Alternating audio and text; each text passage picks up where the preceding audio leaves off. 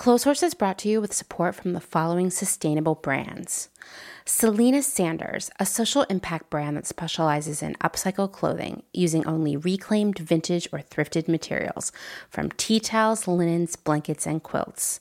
Sustainably crafted in Los Angeles, each piece is designed to last in one's closet for generations to come. Maximum style, minimal carbon footprint. Salt Hats, purveyors of truly sustainable hats, hand blocked, sewn, and embellished in Detroit, Michigan. Gentle Vibes, a vintage shop for the psychedelic mind, formerly inside Jeans in Hamtramck with a new Detroit location coming soon. Picnic Wear, a slow fashion brand made by hand in New York City from vintage and deadstock textiles. Picnic Wear strives for minimal waste but maximum authenticity.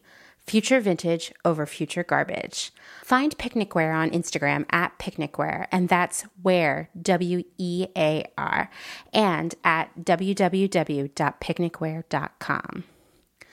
No Flight Back Vintage, bringing fun new life to old things. Always using recycled and secondhand materials to make dope ass shit for dope ass people. See more on Instagram at No Flight Back Vintage. Shift clothing out of beautiful Astoria, Oregon, with a focus on natural fibers, simple, hardworking designs, and putting fat people first. Discover more at shiftwheeler.com. Late to the party, creating one of a kind statement clothing from vintage, salvaged, and thrifted textiles. They hope to tap into the dreamy memories we all hold floral curtains, a childhood dress, the wallpaper in your best friend's rec room all while creating modern, sustainable garments that you'll love wearing and have for years to come. Late to the Party is passionate about celebrating and preserving textiles, the memories they hold, and the stories they have yet to tell. Check them out on Instagram at Late to the Party People. Vino Vintage, based just outside of LA. We love the hunt of shopping secondhand because you never know what you might find. Catch us at flea markets around Southern California by following us on Instagram at vino.vintage so you don't miss our next event. Wide Eyed Vintage, truly covetable vintage curated in Minneapolis, Minnesota, giving each piece lifetimes of wear beyond the life it has already lived. See more on Instagram at wide underscore eyed underscore vintage. Shop Journal Vintage, specializing in upcycled, handmade, and vintage fashion for all genders. Owner Laura makes each piece by hand with love in Pittsburgh, Pennsylvania, with an emphasis on upcycled menswear, tie dye, modern jewelry, cottagecore collars, and everything in between. Shop Journal makes pieces they love and hopes you will too. Getting dressed should always be fun. See more on Instagram at shop underscore journal. Old Flame Mending helps you keep your clothes intact through clothing repair, visible mending, and tailoring. Through extending the life of textiles, Old Flame Mending makes your pieces not only wearable and functional again, but also unique and beautiful. This mending duo is based in Pittsburgh, but they take mail in mending orders from anywhere in the U.S. For more information, visit them at oldflamemending.com or follow them on Instagram at Old Flame Mending. Gabriella Antonis is a visual artist and an ethical trade fashion designer. But Gabriella is also a radical feminist micro business. She's the one woman band trying to help you understand why slow fashion is what the earth needs. The one woman band to help you build your own brand. She can take your fashion line from just a concept and do your sketches, pattern making, grading, sourcing, cutting, and sewing. The second option is for those who aren't trying to start a business and who just want ethical garments.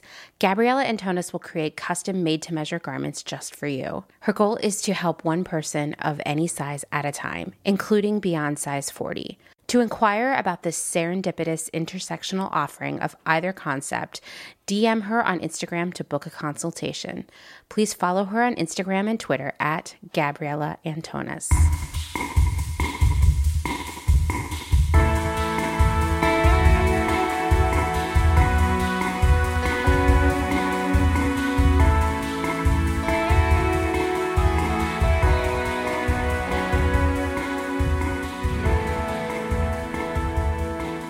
Welcome to Clotheshorse, the podcast that learned so much about the world of dog figurines while recording this episode.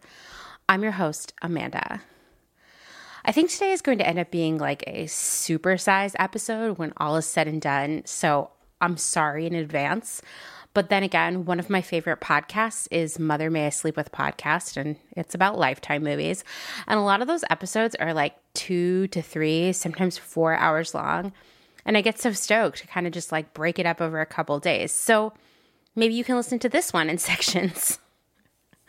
well, so why is this episode so long? Like, what's happening today? Well, we have a few phone calls to the hotline and a conversation with Becky of Shift Clothing. And then the main event is a conversation with a return guest, a close Clotheshorse All Star, the one and only Jenny of Late to the Party.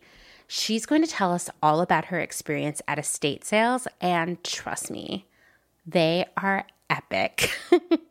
estate sales are another great way to shop secondhand that you might not be familiar with. So I think you're going to love her stories.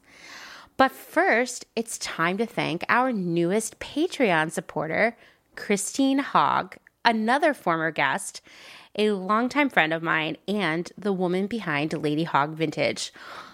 All of you are always reaching out to tell me how much you loved her episodes about vintage, so I know you understand why I'm so excited to have her as a patron. Thank you so much, Christine, for supporting Clotheshorse and me. If you've been thinking about joining the Patreon, now is a really good time because this month, in addition to all of the other rewards, which includes exclusive episodes, last month's was about Victoria's Secret, and this month's, which will be about Cabbage Patch Kids, should be coming next week, before the end of the month, of course. In addition to all that, you'll get a free Anti Brunch Society pin and membership card. So you can learn more about the Patreon and everything else at patreon.com slash clotheshorsepodcast. Also, this month, if you want to support the pod, but you don't have the cash, which I get, neither would I, write a review on Apple Podcasts and I'll send you an anti brunch pin too. All you have to do is send me the screenshot. Although, probably what will really happen is I'll see the review first I'll post the screenshot in stories and then I'll be like, hey, can you message me? And then you will. And then I'll say, like, hey, give me your address. Wow, that's a really exciting story, isn't it? anyway, if you don't want to do either of those things, that's totally fine too, because you know what? I'm just glad to have you here as a listener. So thank you for joining me for yet another episode. Do you hear that sound? It's the Clothes Horse hotline ringing and it's our friend Meredith. Hey Amanda, it's Meredith. I'm giving you a call. I feel like it's been forever since I talked to you, even though it really hasn't been that long. Um, I'm slowly catching up on all my missed Clothes Horse episodes, and I heard you talking about education and getting plus size education into fashion schools. Um, I have the supreme pleasure of being an adjunct faculty member for my college um, here in Los Angeles. And I only teach one class a year, but I've also kind of assisted in other ways with certain programs as well as been consulted kind of a little bit here and there for um, curriculum. And um, I definitely see holes in a lot of the programs that they currently um, offer. Um, they're very different. Some of the programs are the same from when I went to school there many, many years ago, but some of them are very different. Some programs are completely new. Um, so one thing that they do do is update the curriculum um, from year to year. It's a gradual process, uh, much like traditional retail education moves a little bit slower than um, the world itself writ large. Um, at least from what I've seen at this institution they definitely prioritize having people working in the industry uh, teaching to get students the most up to date information.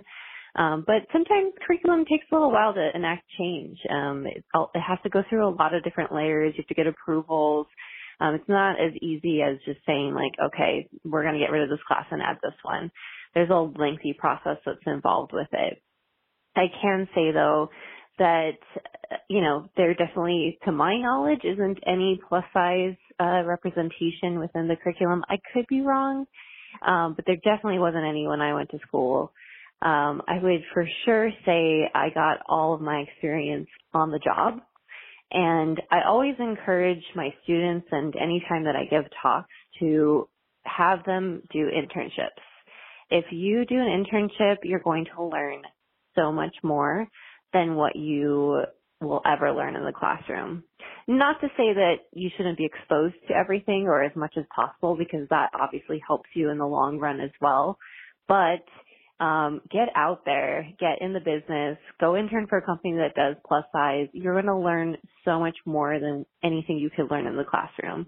Um, additionally, linking up with somebody, maybe someone in your network works in plus size or you can get connected through your school to someone who does, uh, uh, like within a mentor type capacity. I think that's really a great way to learn additional information. If you have someone that comes and gives a talk at your school and maybe that person has had plus size experience, get their email, get their phone number, just reach out to anybody that you think can give you more information. Um, utilize the network that's given to you. I think a lot of people ask me if it was worth it to go to the school that I went to because it's expensive. And I always tell them it's worth it if you make it worth it.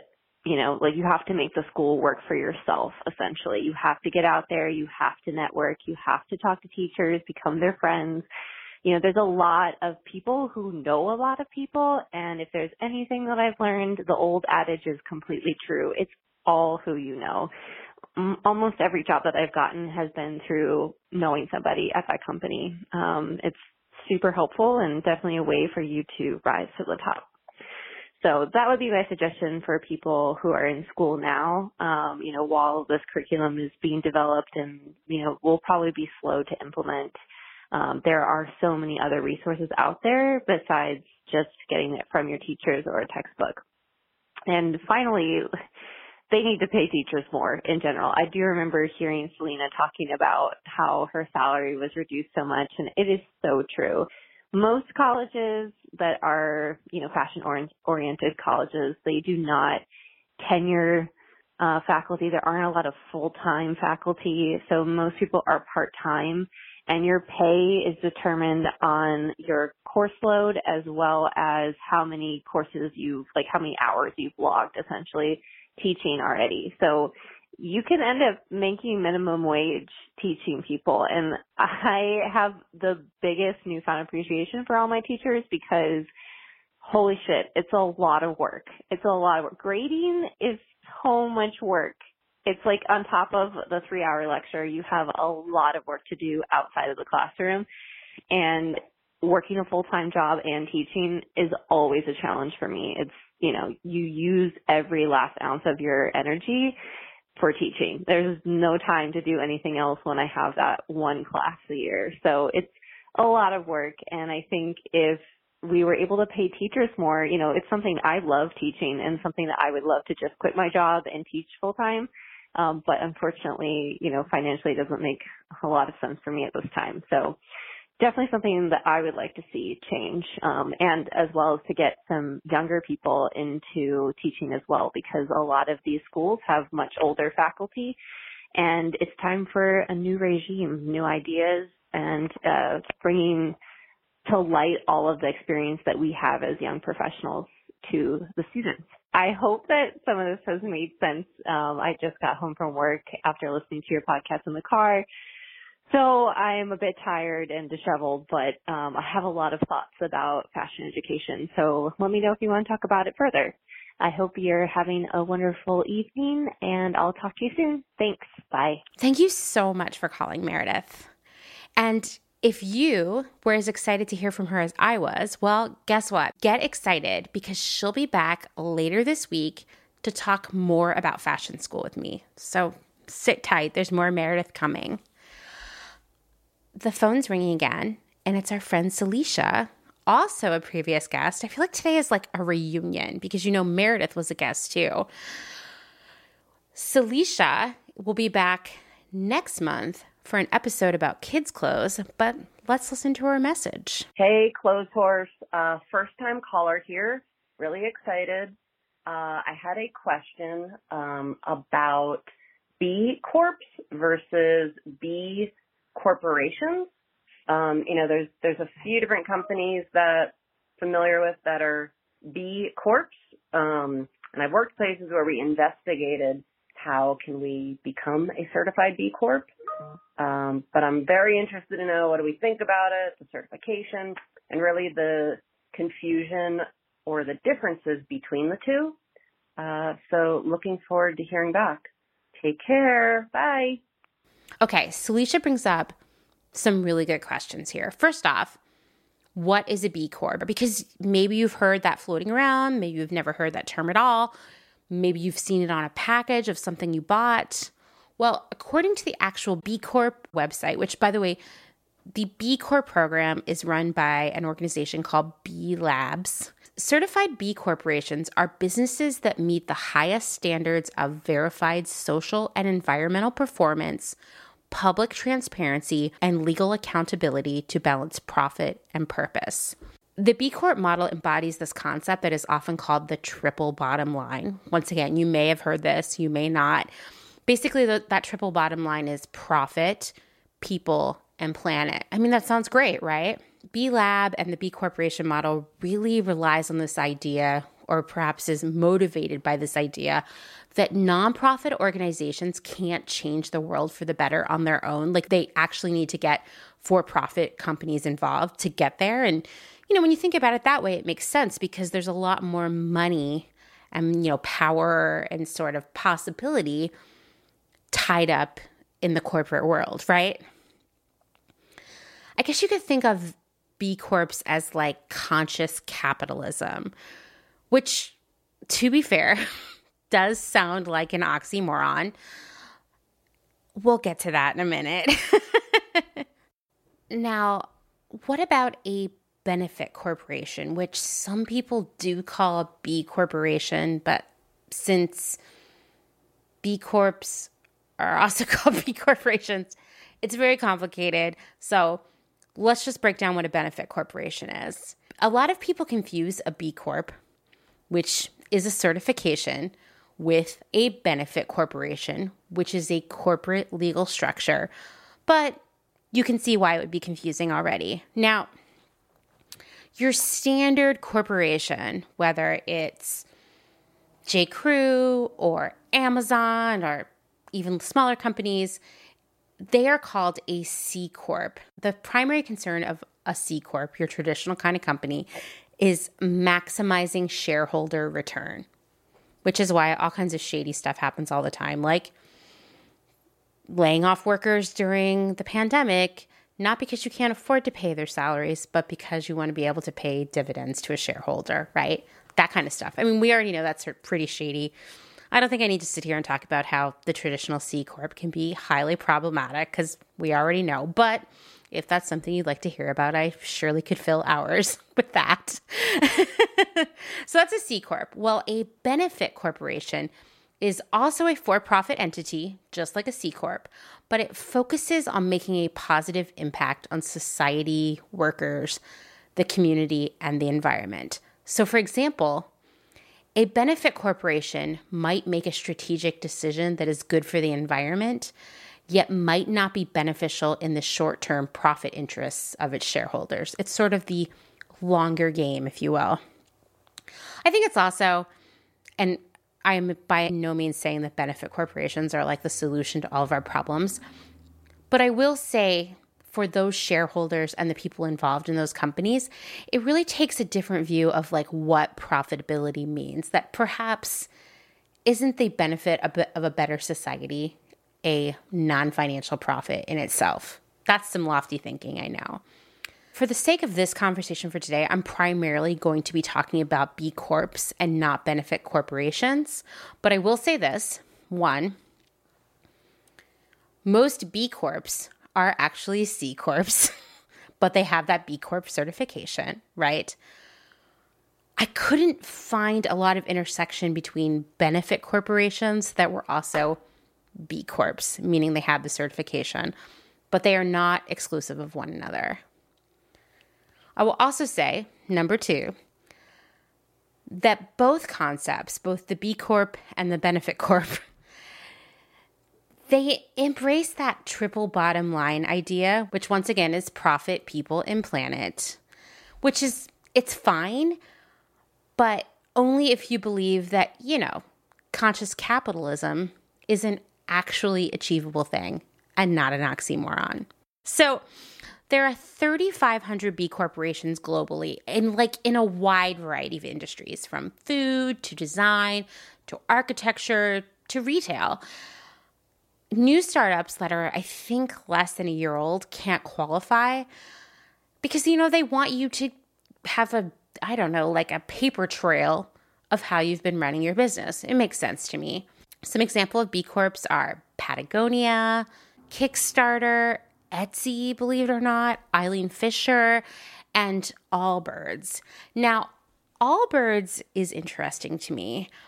And maybe this will point to a crucial flaw in the B Corp model for you, because it did for me.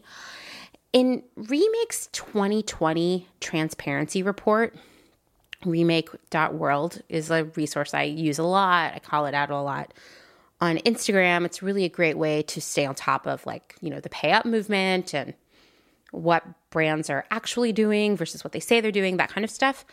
Well, so Remake makes this transparency report every year. And for this year, the 2020 transparency report, Remake contends that Allbirds is guilty of greenwashing because while they do offset their carbon and think about packaging and whatnot, they don't speak out at all about who is making their shoes, the conditions they work under, how much they're being paid.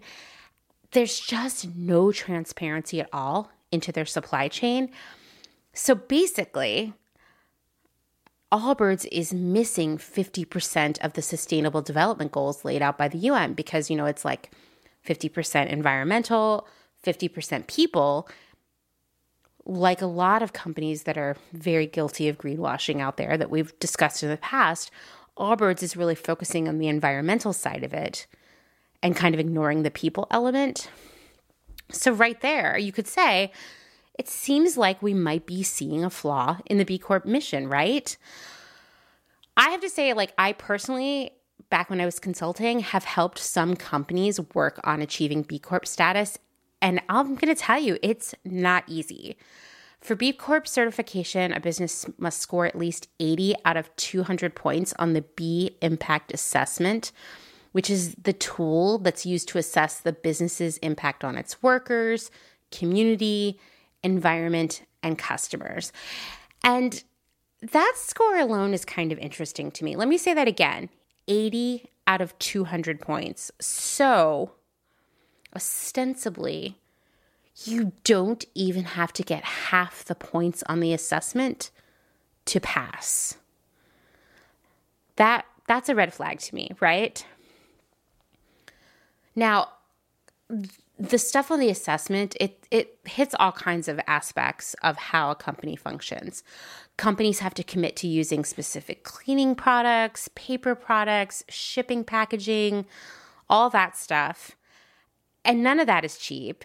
And that's the easy stuff because often an aspiring b corp will bring in a consultant which cost some serious money to help them get all their other ducks in a row, at least enough to get that 80 out of 200 points. This kind of stuff will include like overhauling their systems for payroll, accounting, taxes, scheduling, kind of all the documentation of everything they do.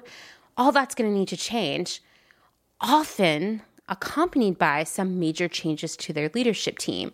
It's a long and complex process. And once again, they don't even need to get half the points on the assessment. This can be a significant burden for small businesses. So, a small business that is actually being really responsible, both socially and environmentally, probably doesn't have a lot of extra cash laying around to hire consultants and pay certification fees and whatnot. And I think that points to another flaw in this B Corp concept, right? But there's also like considerable pressure to become a B Corp if a company of any size wants to be taken seriously in areas like healthy food, sustainable products and design, wellness. Companies also have to demonstrate that they aren't shirking taxes with elaborate write offs and deductions. So, automatically, a ton of corporations are also disqualified. They don't even need to do any other work, they're not going to make it. And then there are industries that are just completely ineligible because their products do more harm than good right out of the gate. So they don't even need to bother applying for this. And industries like that would be like fossil fuels and tobacco. Like, okay, yes, they're bad news, right? Once a business does meet the impact in legal requirements, once again, not even half the points on the assessment, the business registers with B Lab. Once again, that's the organization behind the B Corp process and then they pay certification fees, which are on a sliding scale, but are pretty considerable. Now, being a B Corp can be a good investment of your money because it allows you to sort of have bragging rights about your practices. In fact, you get a little B Corp seal that you can use on your website and products, and that looks good, especially like, you know, there are a lot of conscious consumers out there who see that and think, okay, this is the right place to spend my money. And while you must continue to uphold the terms of the agreement you've made with B Labs, you're not exactly required to put people and planet first, right? Because, like I said, I'm going to keep coming back to this. You don't even need to get 50% of the points on the assessment to qualify. It's concerning. So, going back to Allbirds, there's clearly something shady going on with their supply chain or they would be bragging about how ethical it was, like all over the place, right? So the fact that they're being close lipped about it is a red flag, but they didn't need to share all that information to qualify as a B Corp because they didn't have to, you know, get a perfect score. They didn't even have to get an A score. They basically had to get slightly less than half the points. They may have gotten there by like showing how they file their taxes and the kind of packaging they use, the sort of light bulbs they use in their warehouse. I mean, it's stuff like that. Once again, you don't need to hit all of the sustainable development goals to qualify as a B Corp. That said, I think it's also important to call out who isn't a B Corp despite claiming sustainability. Everlane, who I've called that on Instagram, major greenwasher, lots of issues with basically everything they do. Amour Vert, uh, that's another one that Remake has called out as being just like an egregious greenwasher with basically no documentation around any of the claims they make towards sustainability. Um, ARC, we've talked about ARC a lot on Instagram, ARQ. Uh, they're not even responding to my questions about their factories. Four Days is another one that I think does seem to be on the up and up. Of course, once I dig into it, I might think otherwise they're not a B Corp. And then Everybody World, who is super sketchy and is also very guilty of greenwashing, uh, they are not a B Corp either. Overall, I would say that becoming a B Corp is really good for marketing, right? But other people I've talked to in the world of sustainability and specifically zero waste or moving towards less waste, those people feel that B Labs hasn't gone far enough. I would agree now that I know the minimal amount of points you have to get to pass. And a lot of those people are saying that they think there will be a new, even more difficult to achieve certification coming in the future. I mean, honestly, all B Labs would have to do is increase the threshold for the number of points you need to get to pass, that alone would be a game changer, right? There's a lot of concern, particularly for those who are really involved in social and environmental justice, that the B Corp certification doesn't dig deep enough into the important things, you know, like workers and their rights, while dwelling on the use of like paper towels, right? They believe, and I mean, I, I can't disagree here, that the assessment is focused on throwing money at problems rather than actually dismantling systemic issues.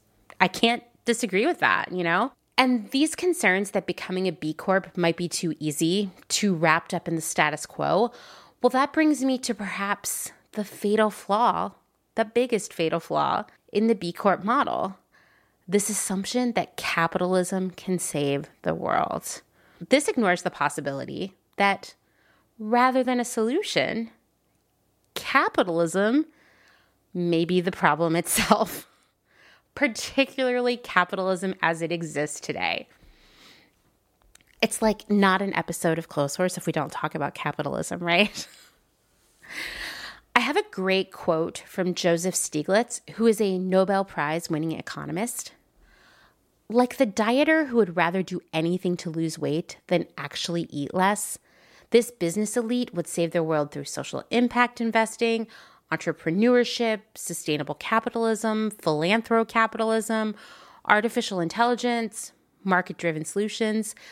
They would fund a million of these buzzwordy programs rather than fundamentally question the rules of the game or even alter their own behavior to reduce the harm of the existing distorted, inefficient, and unfair rules.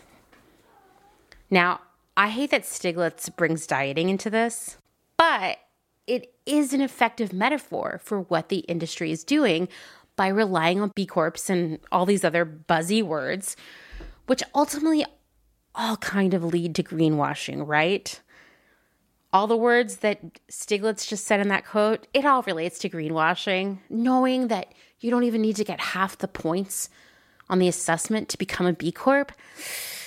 To me, that points to some greenwashing. Intentional, I'm not saying, but maybe a little bit intentional. Once again, Allbirds, a certified B Corp, is being accused of a lack of transparency and full on greenwashing by one of the most important fashion watchdogs in the world, Remake. If their supply chain isn't demonstrably ethical, then how are they a B Corp? Oh, right, because they don't even need to get half the points. Okay, right. So they just skip that section. I would ask you to ask this. or perhaps I'm just going to ask this and you can think about it. Is the B Corp model actually protecting a system that is deeply flawed, that struggles to behave with conscience? Because I think so. Is the idea of B Corps protecting and even enabling a fundamentally flawed system? Yeah. And if the answer there is yes, then is capitalism irredeemable? I mean, I have so many feelings there, of course. I haven't seen a compelling argument for capitalism in my lifetime. I'm apt to say that the B Corp model is a band aid maybe even just a good coat of lipstick on a pig, except pigs are smart and cute, and capitalism is ugly and selfish. At this point, becoming a B Corp just feels like part of like a checklist that a company needs to check off in order to market themselves successfully to eco minded people, but it doesn't seem to dig deeper into the core issues of social and environmental justice. In fact, I would say it just ignores these issues altogether. It it puts up a bar that is very high and when you see the totality of what you need to achieve to cross that bar, you're like, "Okay, this is amazing." But then what happens is you the consumer turn away and they lower that bar 60%. So it's just really easy to step over, right?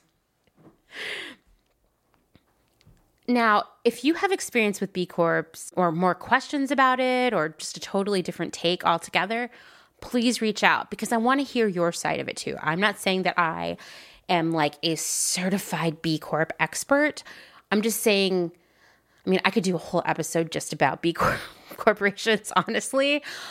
This was like sort of just a little view of it. Also, if this is something that you think would make a cool full length episode that you'd like to listen to, let me know. I try to stay away from a lot of like really hardcore business stuff because it can get a little dry. I would love to hear what you're interested in hearing about. Thanks so much for calling with this question, Celicia, because it's been something I wanted to talk about, and now I had a reason to. If you have something you would like to share with me or ask me, please call the Clotheshorse Hotline. It's fun, it's easy, and it's actually just a voicemail. The number is 717 925 7417. Call me. I get so excited every time I get a notification that there's a voicemail. It's the best. And speaking of the Clotheshorse Hotline, or at least phones, I have a little phone call with Becky of Shift Clothing. She's one of the Pegasus sponsors of Close Clotheshorse, so I thought it would be cool for all of you to, like, you know, get to know her.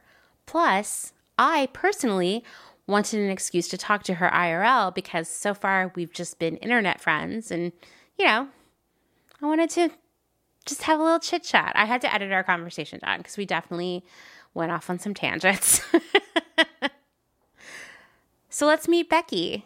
So I'm being joined today by Becky, who is the person behind the, I guess, owner operator of Shift in Astoria, and you recognize this brand from all of the opening blurbs. And uh, I thought we should just like get to know Becky a little bit more. So, Hi. Becky, why don't you tell us about, you know, how you came to start Shift? Okay. Well, it's been a it's been a kind of a slow path for me. Um, I uh, started about five years ago um, with the brand. So, you know, I started out at a farmer's market here in Astoria with my friend Nick, who's my business partner. Um, we we share a space, we share a showroom. We kind of each make our own different things, but we share a lot of resources.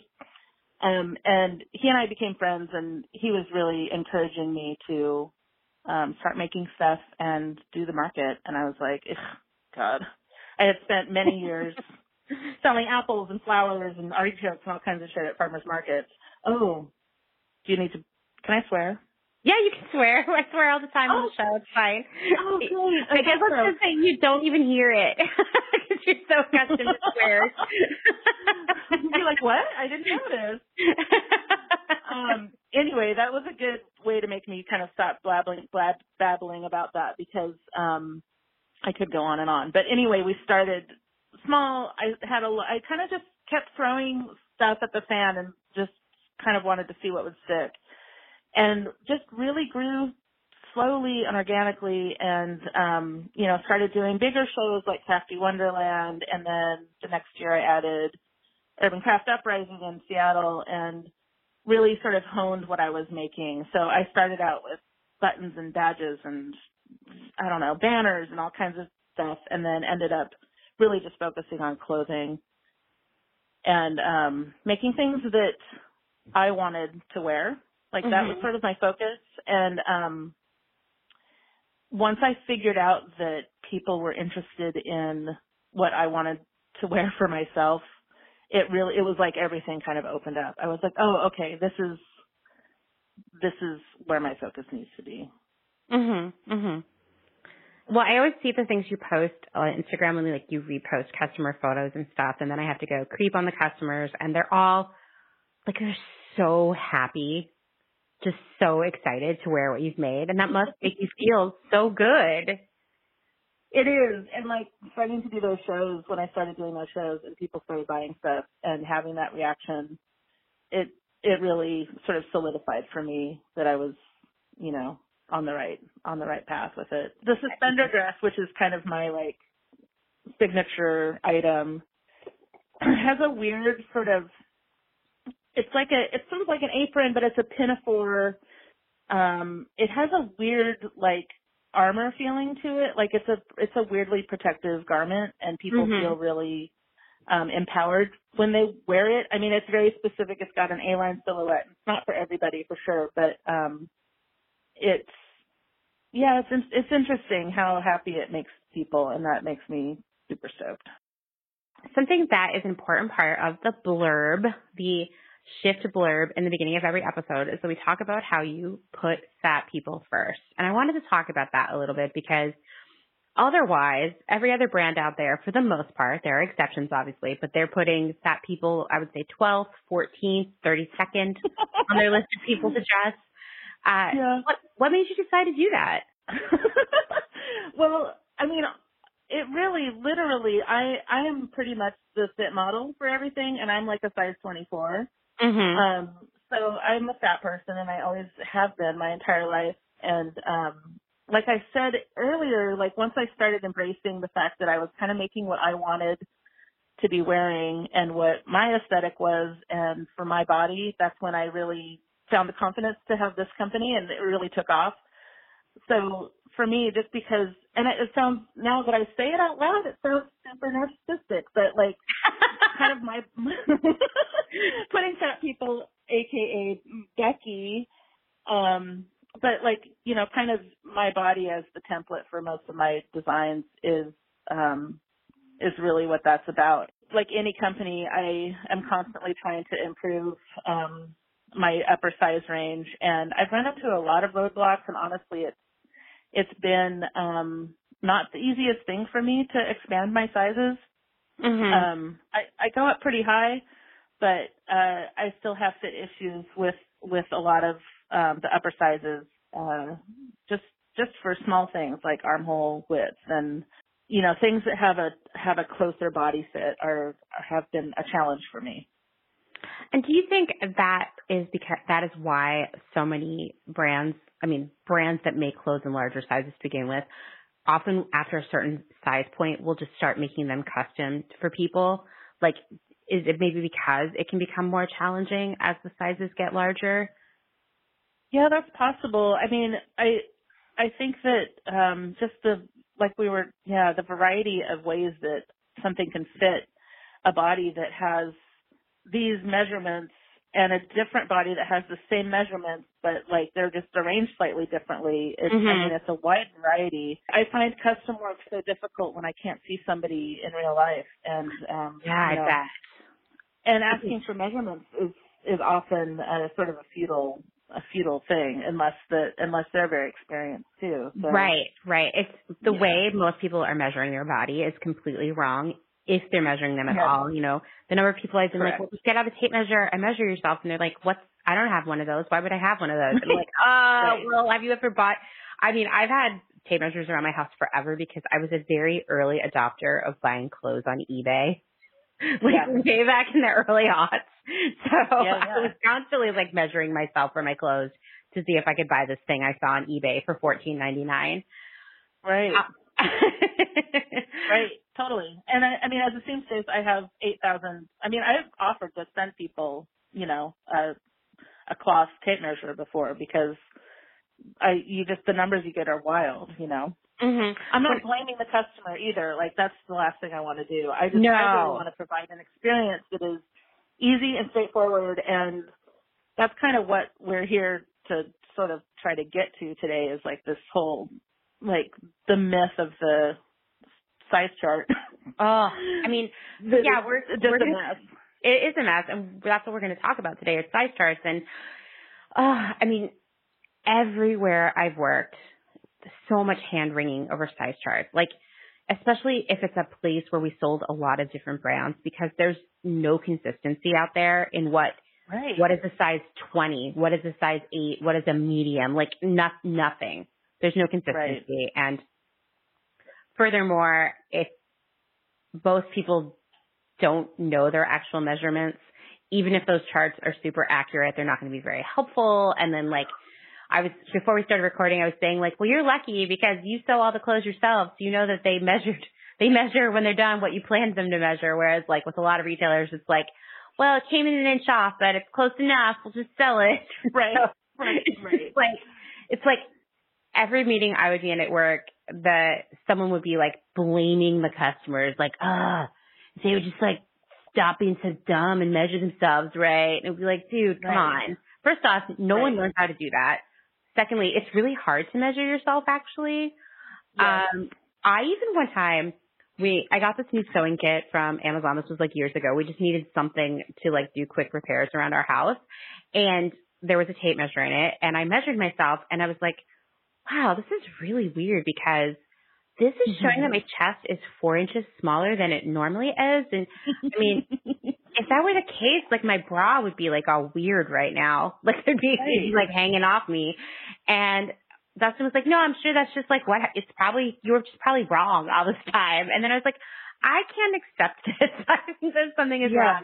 And I dug out another tape measure that I had. And in fact, the one I had gotten was just incorrect. So there's like, I know, I know. I was like, well, it's I've heard, I've heard about that. I've I've never experienced that myself, but I've heard about um I've heard tale of measuring you know, measuring tools that are not correct or not like- calibrated or whatever. Yeah, I mean, very. This one was like a very uncalibrated. It was someone who's like, a centimeter's close enough to an inch. It'll be fine, you know. We just printed this off. yeah so bad, and that measuring tape, I kept throwing it out and it would somehow reappear somewhere. Uh, it was like haunted and I would measure myself No, and be like, wait a minute. Yeah, I don't know how it kept, I think Dustin thought I was like throwing it out by accident and was like taking it back out and then putting it away and I was like, like, I'll "Not put that back in the junk drawer. yeah. Uh, anyway, so Anyway. charts are really, really hard, even for like huge brands who have like whole teams of people working on them. But you're trying to do it all by yourself. Yeah. So why don't you talk to talk about what you've been up to with that? Okay. um, well, uh, I've been, I have hired my friend Tori to help me sort of do a, um, we're looking at a lot of independent brands, smaller brands, and just sort of taking a lot of information. We don't want to like repeat the work that they've done, but we want to use it as a guideline to help us figure out what works best for Shift because you know, something that would be amazing is if, you know, if a bunch of small brands got together and made our own size chart that we could all agree on. Yeah. But I Yeah. don't, I don't know if that's, I don't know if that's going to happen or, and we, you know, we all kind of have different, a different focus too, you know? Mhm. So, um, anyway, that could be something cool to think about though, is to try to, try to get a bunch of people on board to have the same size chart. I mean, I think that would be um, really cool because then you could also like cool?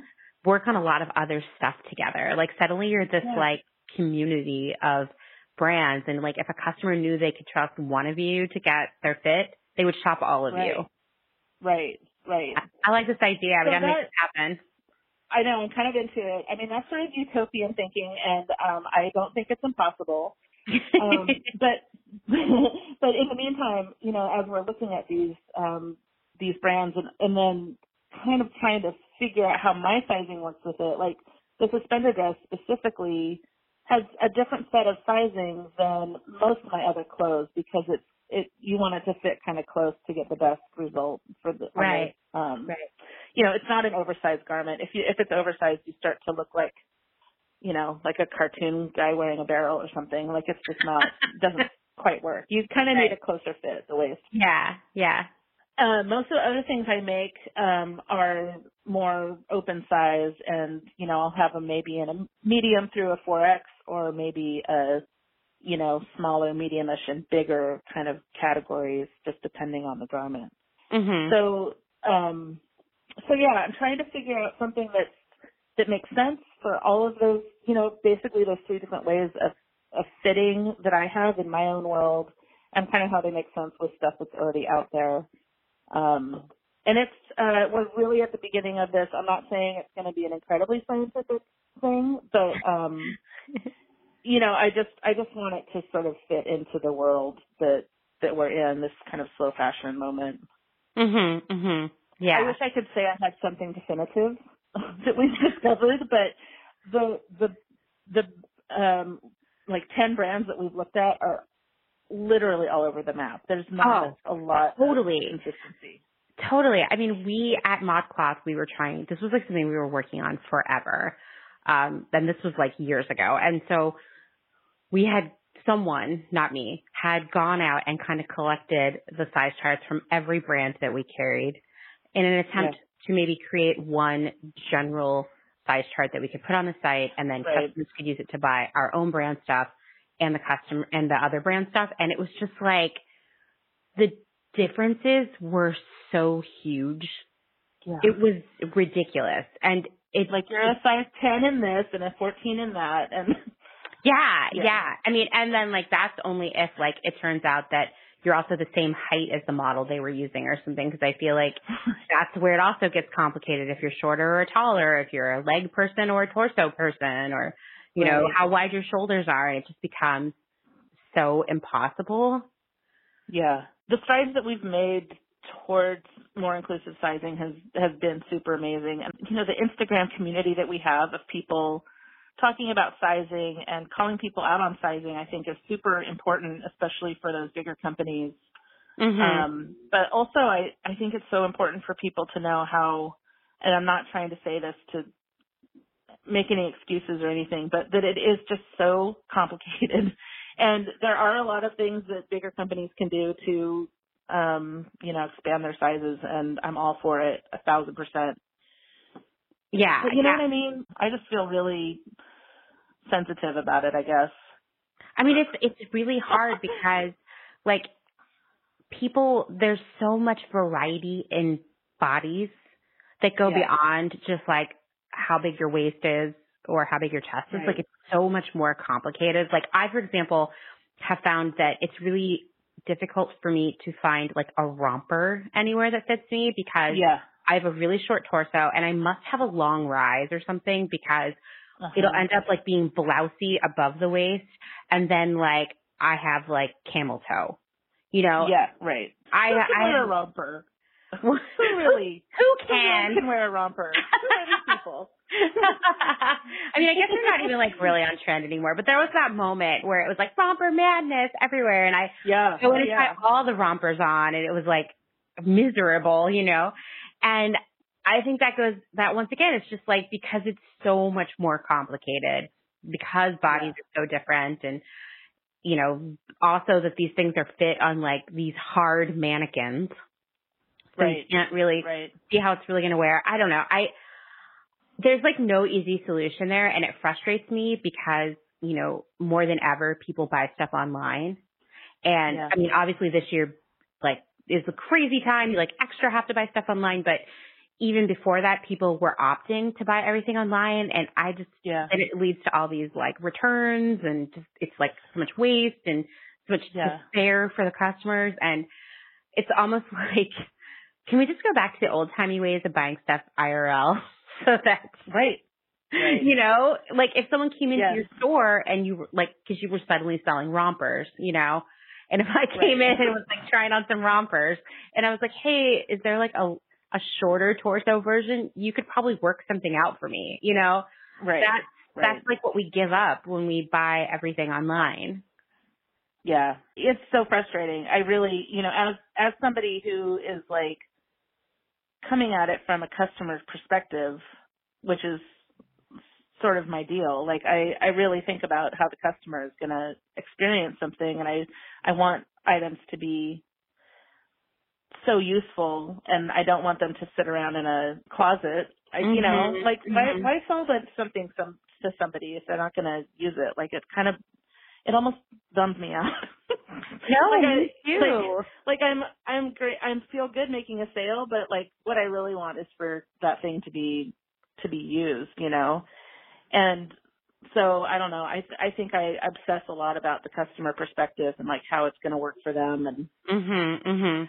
Which Um, is awesome. yeah. You know? It's it's um what it is is uh it's debilitatingly uh yeah, it it freezes me up. So yeah, you're welcome. I get that. I get that a lot. Yeah. Yeah. Yeah. It's great. I mean, I'm constantly like have just like uploaded a new episode and then I'm like, uh, are people gonna think I said the word important too much in that episode? And then they're gonna think that like I'm not good at words and then they're gonna stop listening or make fun of me on the internet and then I'm like sitting there fretting over something so yeah. yeah. it's interesting. It is it is hard to put yourself out there, and the more out there I get, the more neurotic I get about this stuff. I've hired this friend to help me with stuff because I need to take it out of my brain a little bit because it it'll it'll make me crazy. And this person is um ideal because like I'm kind of I'm kind of an artist brain, you know. Like I I definitely am one of those people that's like oh, I I'm a creative, like I don't know how to do paperwork. Like that is me to a T.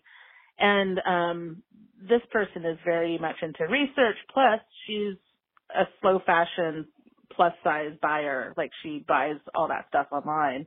Mhm. And so like she knows the customer perspective and then she's also able to look at the numbers and try to make sense of it all. That's awesome. That's like the perfect yeah. combination Counting on you. Corey. Yeah, yeah. no pressure, but it seems like no you know. pressure. well, do you are you working on any other cool stuff right now? Um, no, I'm what I'm doing right now is being weirdly excited that I'm that um I'm not doing my usual holiday uh schlep around of going to all the shows and Oh, um, all, yeah. that, all that jazz. Yeah. So I mean the timing has been so strange because Nick and I started renting the studio and showroom about a year ago, like January Mhm. one last year. and then, you know, those shows are, I think a lot of people would be surprised to know, really expensive. you know, like it's a lot of rent to basically go to a show for a weekend. We would do Crafty UCU up in Seattle, and you know Mm-hmm. that's a good five to six hundred bucks. I think I don't remember actually now. Is it more? I don't know. You got to travel and like stay in a hotel. Like, Oh my god. going all the way to Seattle, I and that is far. Well, Astoria is kind of yeah. far from Portland anyway. You know. It's two hours. Yeah, two hours from Portland, four hours from Seattle. It's something we did for about four years, and I think we were both kind of kind of over it. So the whole idea of this space that we have now was to put that show money into rent. So Mhm. we have like a a showroom that people can visit. And then, you know, the pandemic happened, so we can we can have visitors, but just two at a time. Right. Right. Well, that's cool. So you're not having to do all of these fairs. Yeah, and I don't know if we would be doing them anyway because of the timing here, but I have a feeling that we both probably would have at least done one of the bigger shows just because Mhm. you can go and make a make a little little bit of money and kind of last you through the a couple months of the winter. Mm-hmm. Um so anyway, I'm very glad to not be doing that. Um it's sort of the opposite of what you asked me what I was working on, but I'm working on just like staying healthy and uh not being completely stressed out. I mean, I was I was telling my husband that the other day that normally at this time of year I'd be so stressed out about work Yeah. and Yeah. like just like also stressed of like I have all these other commitments. I have to like travel and buy Yeah. gifts, do this and do that. And Yeah. fucking cookie Family, swap at work yeah. or something. Yeah. And this year it's like, nope, this this is it. It's the Yeah. same like the day before. it's like kind of Yeah. nice. I know. I'm I'm super super sad and bummed that I don't get to see my family, but I'm okay with I'm okay with the rest of it. I'm really okay with it. yeah, I'm kind of just trying to like Yeah. embrace it because you know hopefully next Yeah. year will be different and I miss I seriously miss my family and friends so much but Yeah. So you much. know I I- if I sit around and let myself be sad about that all the time then I'm almost like squandering this opportunity to you know just be peaceful at home Yeah, there's something nice about just taking every day like it's the same day. and you know, not like not like stressing out too much about the fact that you're missing a bunch of stuff. It's I don't know. I I'm just sort of that's what I'm doing. I'm just like it's just another day. It's just a Friday. yeah yeah Yeah. I mean it's kind of nice I mean what does Friday even mean anymore It's irrelevant. Time is a construct. when I see people post on Instagram like TGIF I'm like what why What? what are you talking about? so weird. It's I guess so some people do have do have five day a week jobs still. I guess they do. Yeah. I mean, cause even Yeah. like, you know, my husband's still working, but he works like all the time and at weird times. And so the only day that I ever am really aware of is Sunday because out here in Lancaster County, everything is, is closed on Sundays. So like Mm. if you need groceries or something, you have to be really mindful of that and go on Saturday. Yeah. So I only know Yeah. Sundays Yeah, really. you you have to have at least one day a week to kind of order your whole world around. yeah. So for me, Otherwise, it just I mean you'll just go like flying off into the ether. yeah, it's true. So for me, my, my anchor Yeah. day is Sunday. Yeah. I have Monday, which is the day my friend Sarah comes in and helps me cut stuff. I'm like, that's the one day I have to be like cognizant of that's going on. yeah, it's the little things. Well, Yeah, I'm, gl- yeah. I'm glad I got to talk to you today and catch up Yeah, and like. You talk in real life, Yeah, sort of. sort of. I feel like I um didn't really answer any of the things that we were going to talk about, but um, you know, we did talk. we did talk, and that's all that Yeah. matters, right? Um, yeah. Someday I'm gonna come back to the West Coast. I'm gonna come and visit you in Astoria. Uh. I I know it's not that far away. I'm like, I would love to come out next summer and like see my family because most of my family is in Portland or Salem. So, Yeah. Oh, did you grow up in Salem? No, I grew up in Pennsylvania because I'm from my Okay. dad's first marriage. Uh, and so after he and my mom got divorced, he moved to the West Coast. But my sisters grew up in Salem and they have stories. Yeah. So lame, bored again. It's, it's, Salem is a strangely, specifically weird place. It is so weird. And you know, I came out to visit Yeah. my dad in high school and they took me to the mall there in Salem. Um, Mm-hmm. I think I maybe actually went to both malls while I was there. And the thing that struck me most when I came home and people were like, what's Oregon like? I was like, hmm. well, when you go to the mall and you go in the stores that we have here, they play country music.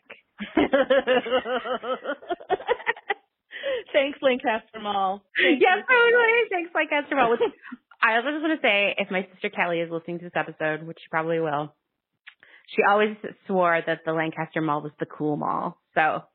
Oh, really? Not the downtown mall? Yeah, I always thought the downtown mall was kind of cool because it's it's like really old, you know? Yeah. Yeah. Yeah. I I mean, yeah, I always thought the downtown mall was cool too. I don't know what it's called. Is it even called the downtown mall? I, I wish I wish it was called the downtown mall because that would be the downtown. That's the best name for a mall ever. But I don't even think that mall exists anymore. I think they like closed it all up. I think there's still a lot of the freestanding bigger stores. I don't know. I I don't I don't hardly ever go to Salem, but I have a lot of friends that grew up there. Uh, my parents live in West Salem, mm, and nice. I was listening to an episode of Dateline the other night, and they were talking about this woman being kidnapped at the Ross in Salem, and I was like really excited because I knew exactly where it was because it's like right before you turn to go over to the bridge to West Salem. I was like, oh my god, I can picture that Ross, yeah. I love how you like live live out in the boonies and it freaks you out and you're listening to people being kidnapped. oh my god, I know. I mean, I think the most important thing that I've learned from Dateline is that I tell Dustin this all the time. I'm like, instead of us murdering each other, let's just get a divorce if we hit that point. Like, I don't understand don't why it's all, every episode. You think it might be someone else, but it's always the husband or wife. It it's always, always husband, is. Yeah. yeah. Yeah. Yeah. That's yeah. the most important thing I've learned from Dateline.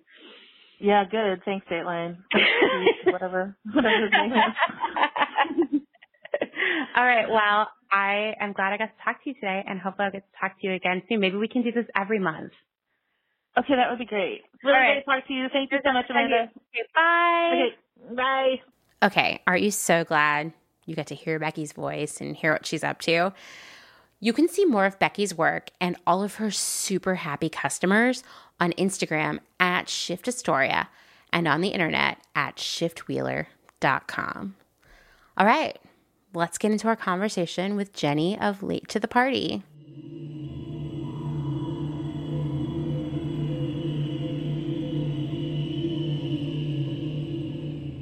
Today we have a return guest. It's Jenny of Late to the Party, and we're going to talk about these lesser known forms of thrifting and secondhand, which are estate sales and auctions. And this was actually Jenny's idea because she is like the ultimate estate sale aficionado and I would say expert. Okay, I'll take that title. I'll take yeah, yeah. I like that title. so why don't you, you know, tell everyone how you got into estate sales because it's not something you are born doing. Correct. You know? yes, I didn't. I wasn't like at birth an estate sale queen. Um, I mean. I love that. I love Yeah. that you just like come right out. right, and I'm just like, where's the next sale? Um, yeah, I am kind of amongst my friends known as like the the ultimate like estate sale queen at this point, um, which I love that title. It's like you know, um, but anyhow, uh, so basically, like I started. I think we talked about it a little bit in the last um, last time we spoke on the podcast on the pod.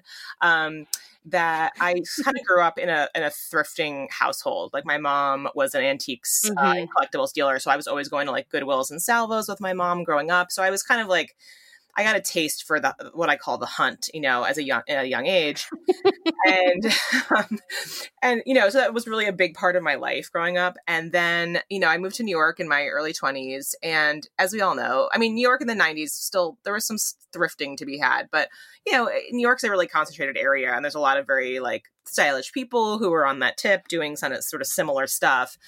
And there wasn't really a ton of like great thrifts to go to. I mean, there was like you know some vintage curated vintage places and some more of those like more like you know vin- uh, what I call like um they're not like curated vintage but the bigger houses that have like all sorts of stuff and they had some of that still in the city but there wasn't a ton of it so I was kind of like itching for that kind of experience um and was sort of like looking around at other ways to do that in New York. So I think it kind of all sort of shifted when I got a car um which when I moved to Brooklyn and I really got it just to be able Mhm. to go up to Connecticut and see my parents and help them with various things. But so I got a car and I was like had more mobility, and so I started being like, oh, let me see if there's any like tag sales or you know whatever. And then I just got totally obsessed. Um, you know, it was just like, oh, let me scratch the surface, and then it was just like, you know, forget it. So yeah, so I've been estate sailing um, in the tri-state area for years now and it's become like one of my favorite pastimes. I you know i sometimes just wake up on a sunday my partner's still like sleeping and i'm like i'm just gonna go out and i just go and and like see what happens. Um yeah so that's kind of how it started is just just sort of like looking for that similar kind of thrifting experience that i couldn't really find in the same way in new york and then it just became sort of like a love affair for me and i everywhere i go. I mean that's like my partner always jokes whenever we go on a road trip he's like oh babe like we don't have a lot of time, so you can pick like one or two spots. You know? I have to like kind of fit it in, or like you know, when we go on vacation, like with friends, I have to be like, "You guys, I'm just gonna go for like a drive for a little." Everyone's like, "Oh, okay," um, you know. So it's like I know some some some trips are not about that, but when there is that opportunity, like I definitely like to just pop out and see what's going on. Um, so yeah, so that's kind of like how I got started. So, for the listeners, what is an estate sale? Because it sounds like really regal and intimidating. Right, totally. You know, someone else just asked me that recently, and I mean, at the end of the day, it's it's really can be a there's a wide range i think of what people are calling estate Mhm. sales. I mean there's no one you know there's no one like managing that world i mean like that's not an estate sale or like calling people out in the wrong language or anything you know what i mean? Right. Just listings, I mean, you- really whatever you want to call it. You want to call it a tag sale you want to but i think essentially estate sales are really when it's the entire estate i mean it's pretty simple i think you know? It's when an entire home uh, and that could be a home a you know a flat like a whatever any kind of whatever a home consists of apartment and then it's like pretty much the the contents of that so I think that's sort of like a general. I think people can say whatever they want at this point, and it makes it sound like sexier. So they'll say like, "Oh, estate sale," and you get there and you're like, "Oh, this is barely." But I think really is just mostly the the the uh, entire estate is being uh, put up, and it's just really the home. And oftentimes it is when someone has passed away, um, or if- Mhm. if someone's like going to another living facility or you know living with family or just like downsizing. So it can be everything from a lot of that to even just moving. And they're like you know we're you know people who retire and they're like hey i have this huge house full of stuff and i just i'm gonna live in a condo and be happy for the rest of you know my the rest of my life. And Mhm, get rid of mhm. a lot of stuff. So i think it's a little bit of a range. Um but i think yeah mostly when it's a whole home um that has a lot of contents in it Yeah, and it'll be kind of like everything. Yeah. Like literally the entire person's estate, if you will. There'll be yes sheets and like furniture and decor and clothes. And I mean, we went to an estate sale where even the trash cans were part of it. I actually got a really sick hamper. Yeah, totally. And I mean, you know, there's part of me that's like, it's, I always find that interesting because it's like, you know, especially older people too, maybe that don't have a huge family. A lot of times family comes in and takes out the things that they want, you know, um, hmm personal items, blah, blah, blah. But oftentimes I'll find like photo albums and things like that, which I'm like, wow, like no one wanted that, you know, which I always kind of find surprising. But I see that an awful Yeah. lot. I think sometimes too there was so much more like now because everything's digital, we don't print every you know photo we ever take obviously um it's just like a highlight reel right? You might have some frames around or a few photo albums of like childhood stuff but i think back in the day you know people just printed everything. So they had these photo albums and like a lot of the stuff was probably not great or like stupid that like uh, there i sometimes will see people take pictures that are like of their house just when it got went under construction or something you know? So maybe people don't, you know, I, i've seen like weird stuff like that where it's like okay maybe the family's like we don't need to save that. It's fine you know? Like, we yeah. we have this crazy I found it at the thrift store and I had to buy it and it's like a photo that was like printed on like a wood like it was me- someone paid a lot of money for this. Right to have this photo printed in some sort of like enamel or something on this like deeply shellacked like ornate wood piece that has like the metal hardware for hanging right. and it's literally just a blurry photo of the front of their house and the dog. Mm-hmm. it's really amazing. Yeah. it's like not a good photo at all right. and you know someone spent some money to get this done to get photos printed on wood. I can't even imagine. I'm sure yeah. Yeah I, I think that that that whole world of like photos and stuff has changed and how people like what is looked at as like you know what what kind of portraits people had and things like that. It's obviously over time that those trends change and technology changes, you know. So it's like mm-hmm. it's interesting to see. I actually bought, which this uh, this is part of one of the stories I'll tell, but I did buy a um, piece of computer art. I say that in quotes. I mean, I guess it was technically computer art, and it was a portrait of the couple that owned the home, but it was all done. There's a name for it, and I forget now, but it's where they printed out in like um, just like normal letters and numbers like you know what i mean like that, old computer art where they like ah. almost like a chuck close painting yeah. or something where they like printed it in, yeah like the you know like all of the letters of the keyboard but like made it yeah it's super weird and when i bought it this woman like totally judged me and she was like did you know them and i was like um, no, but like, how dare you? Because I think this is a, a yeah. Fact, you know, it was like, I can't believe someone like tried to call you out oh, yeah. over that. I was like, don't you dare. I was like, I'm here supporting your sale and I'm trying to like archive this fat, this artifact of technology here and, uh, no judgments. Uh, but yeah, so yeah, there's definitely like weird stuff like that that I've, I've like bought or, you know, whatever someone's just given me. Um, because it's more, it is like a weird artifact, like the thing you were talking talking about. Like we're like, no one does that. Like who's going to print this on this weird piece of wood? And you know, sometimes they're just interesting. Yeah, the fact that it was made. You know. Yeah, yeah, I know. I mean, we saw it and we were like, we have to buy this. I it has like no visual value whatsoever, but it was like this is this is who we are. We are yeah. people who appreciate this. Yeah, absolutely. I think that's a, half the reason why you know I, I end up buying some of the things I do just because I find them so fascinating, just like as weird pieces. Totally, totally. Well, and I think, you know, something that you and I were talking about when we were talking about estate sales is this view you get into someone's life, right? That maybe no one else would yeah. get. Like their friends and coworkers might mm-hmm. not even have this view of them and like what's important to them and exactly. how they live, right? Yeah. You've met some interesting people on your journeys. I have, yeah. I definitely have. I have met some very eccentric and interesting people along the way.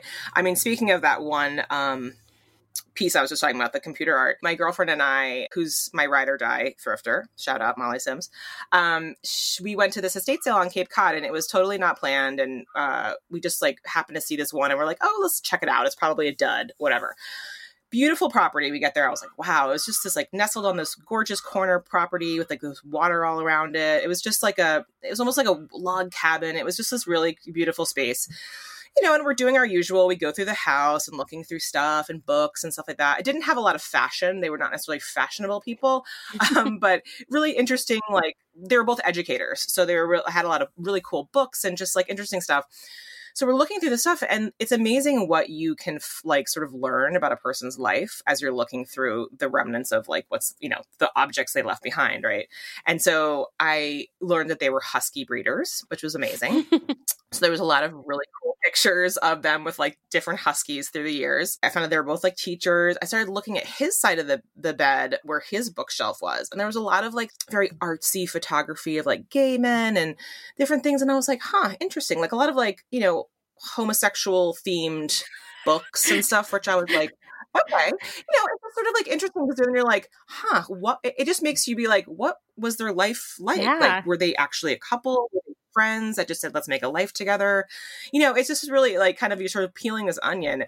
And and so then, you know, Molly and I just kept like looking through things and we were like, oh, wow. And we found some, I found some amazing books. And then we found this binder and she's looking, I don't, and again, I, why do we do this? I have no idea.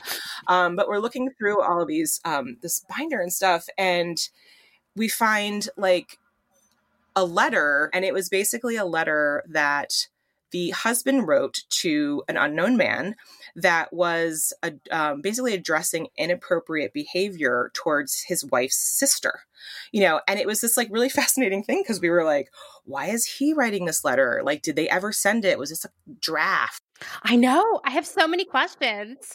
I know, me too. And we we actually ended up like trying to Google them just because we were like, what was their you know like I mean, that's when we found out really that they were teachers and stuff.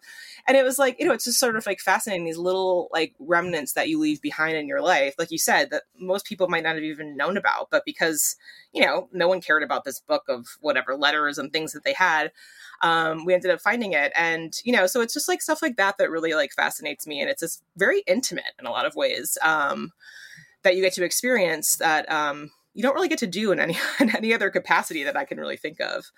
Um, so that no, was like a really cool no. one. I also took from from like not I say took, but I, obviously I purchased. Um, I had a stack of stuff. I had um, uh, the her wedding cake, and she had handwritten out like um, very old timey. It was almost like a a rum carrot cake or something like that, and it was this like beautifully like handwritten um, piece of paper about like the wedding cake and stuff like that. So like it was just really sweet, and I was actually getting married like two months later, so I just felt like it was this like sweet little token.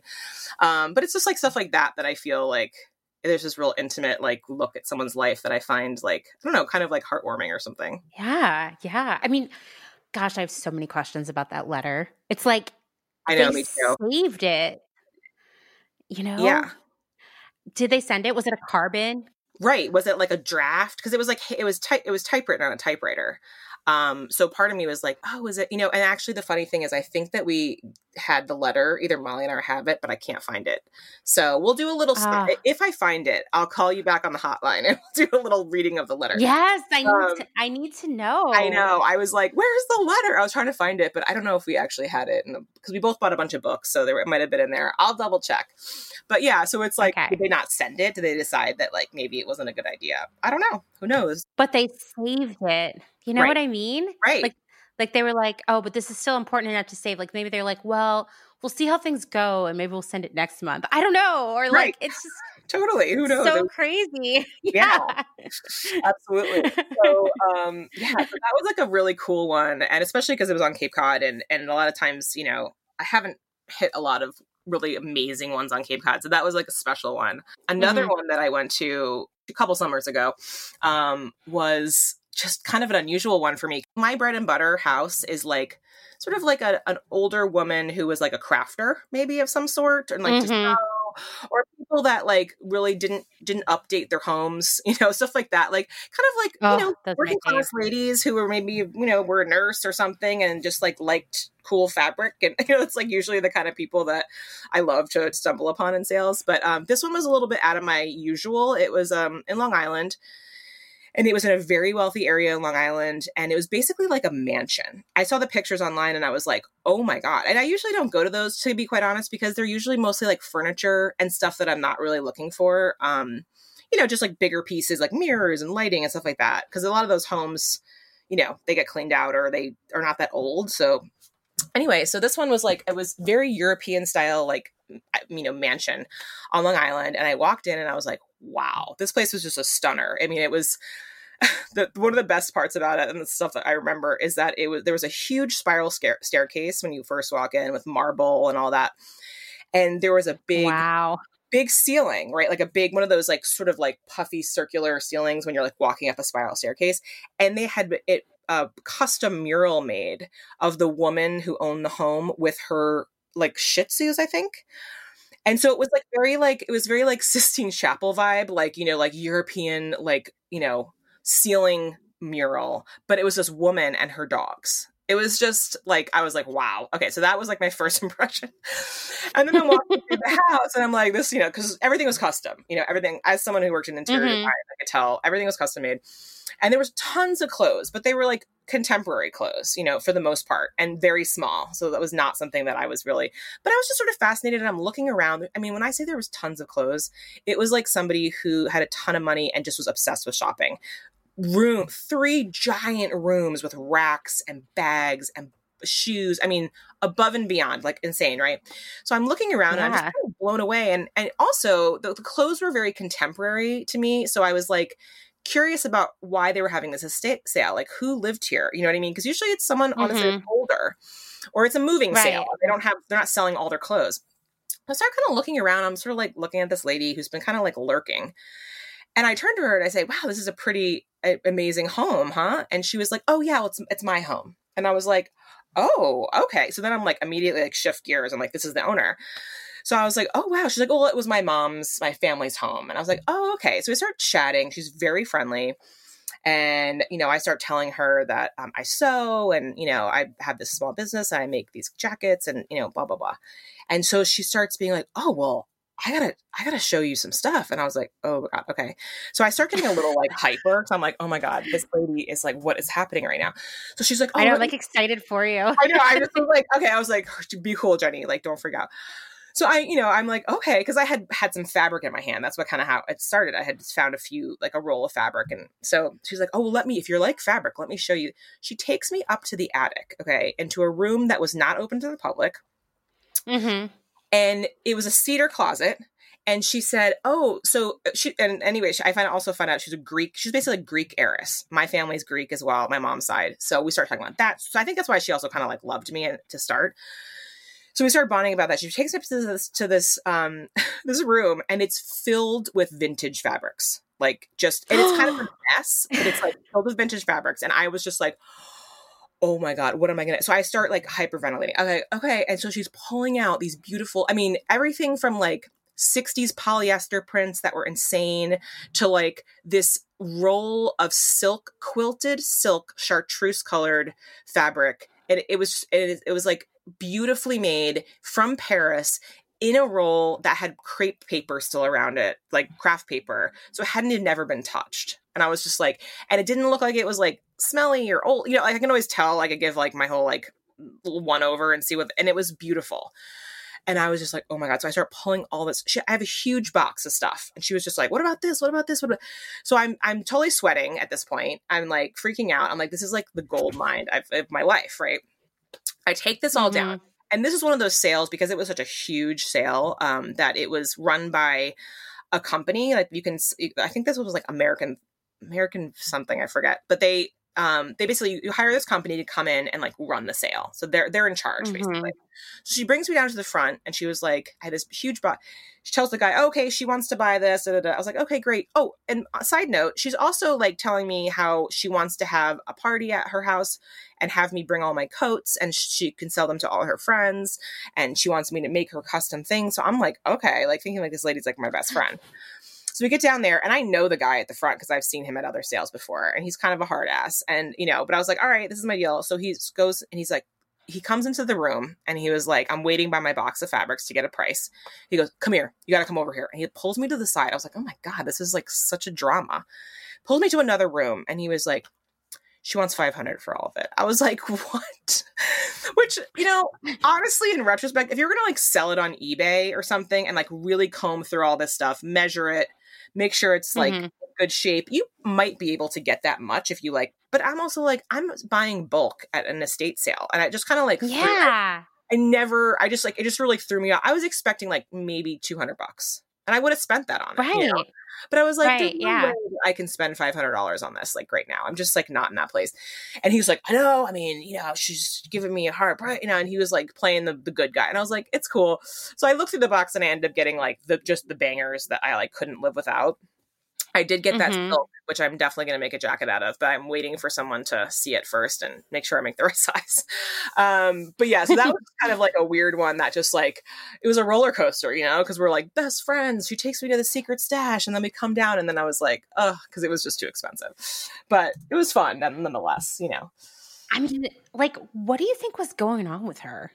You know, I think she, I don't know what they did uh, for work, but it was this, you know, her parents, I think, had must have passed away, and she mm-hmm. was very attached. I mean, the home was beautiful, and it was probably like custom built. It was a beautiful, very European style home, and mm-hmm. I think it was mm-hmm. probably hard for her to like let go of stuff, and that's probably why she had a team in there too, because it's like you know, it's a big house, there's a lot to sell, and you just need someone to like manage the crowd. You know, I mean, right, they were right. they were pretty hard ass. I mean, she must have said, you know, do, I, like I need to get money from this stuff because I saw a guy get into an actual fight over a drill, like a just like a, a tool, being like, "I want it for this," and he's like, "No," and they're like fighting about it, and I'm like, it was like wow. you know, another thing I always go back to, and this is why I didn't like. I mean, I didn't have five hundred dollars to spend, but I also like if I get a weird vibe or I feel like people are being aggressive, I will immediately just leave. I just can't. I, oh, I don't want that kind of energy. Totally, it's not worth it. I mean, I'm not. Mm-hmm. I'm not an antique dealer in the sense where like you know, I'm there mostly for sport. I do find great fabrics and stuff that I repurpose, obviously, for my business, but I'm not at that level where I'm like, you know what? There's more fabric in the world. I'm not going to like fight somebody over this, you know? It's just not worth right, it. Right, right.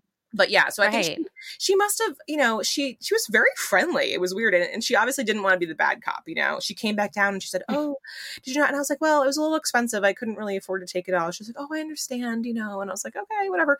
It was fine, but you know, I think they were just selling this home, and it was probably hard. It's very hard when it's personal. You know, to sell things, uh, it makes it harder to Mhm, like let mhm. go of it. You know, but who knows? I have no idea what her deal was. It, I mean, for her to be there is so odd.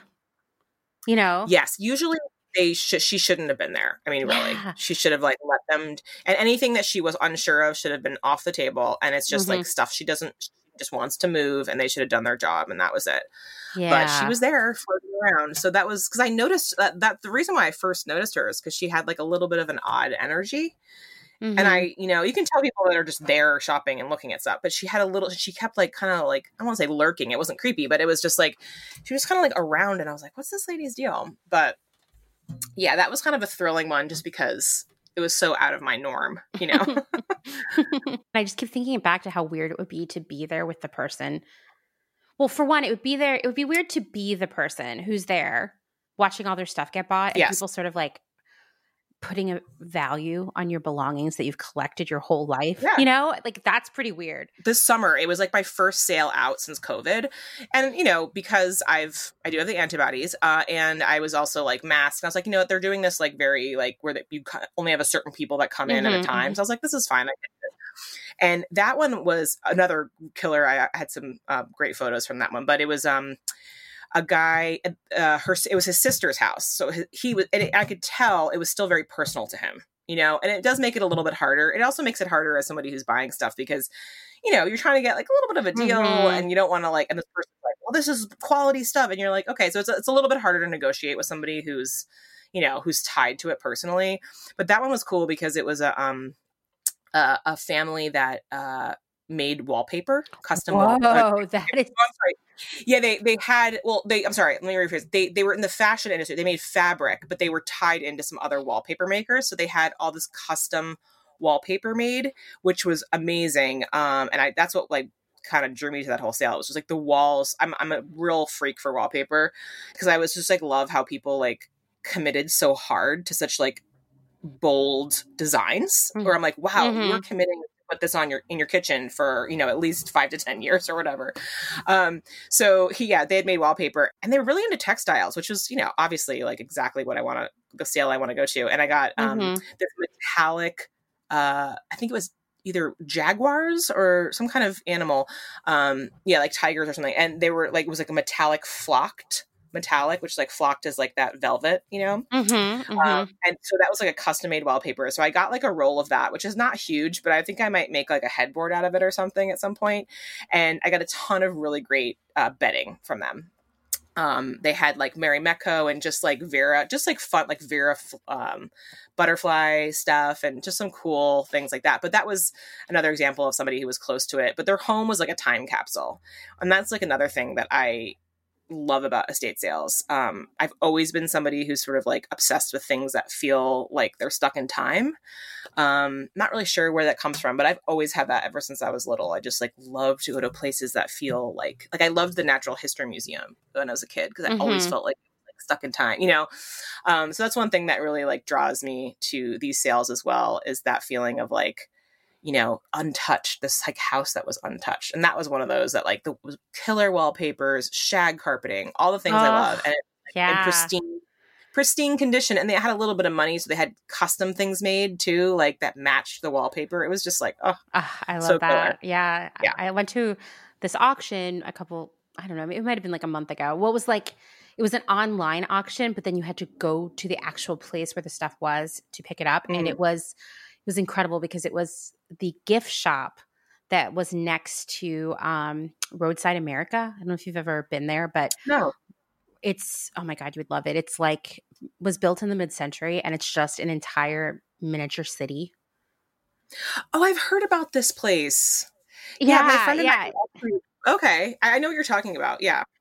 It's closed right now because of covid which is a bummer because i was like we're here we could go there i bet no one would be in there it'd be safe but anyway so there's this Right. gift shop that has been around since roadside america opened so it's like totally like mid-century time warp like it had the little counter, you know, where you could get like a soda and a hamburger and like just they had so much dead stock from like mm. 50, 60 years ago, like souvenirs. And they weren't part of the auction, but I heard they're having another one. So I'm constantly keeping my eye out.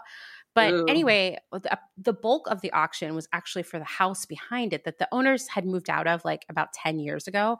But it, it was crazy. Like the guy who was working the like furniture pickup thing, he was like, Yeah, it's sort of like the Winchester mystery house in here because none of the hallways and stairs and anything made sense. Like you were just, it was sort of like they just right. kept adding on to this house.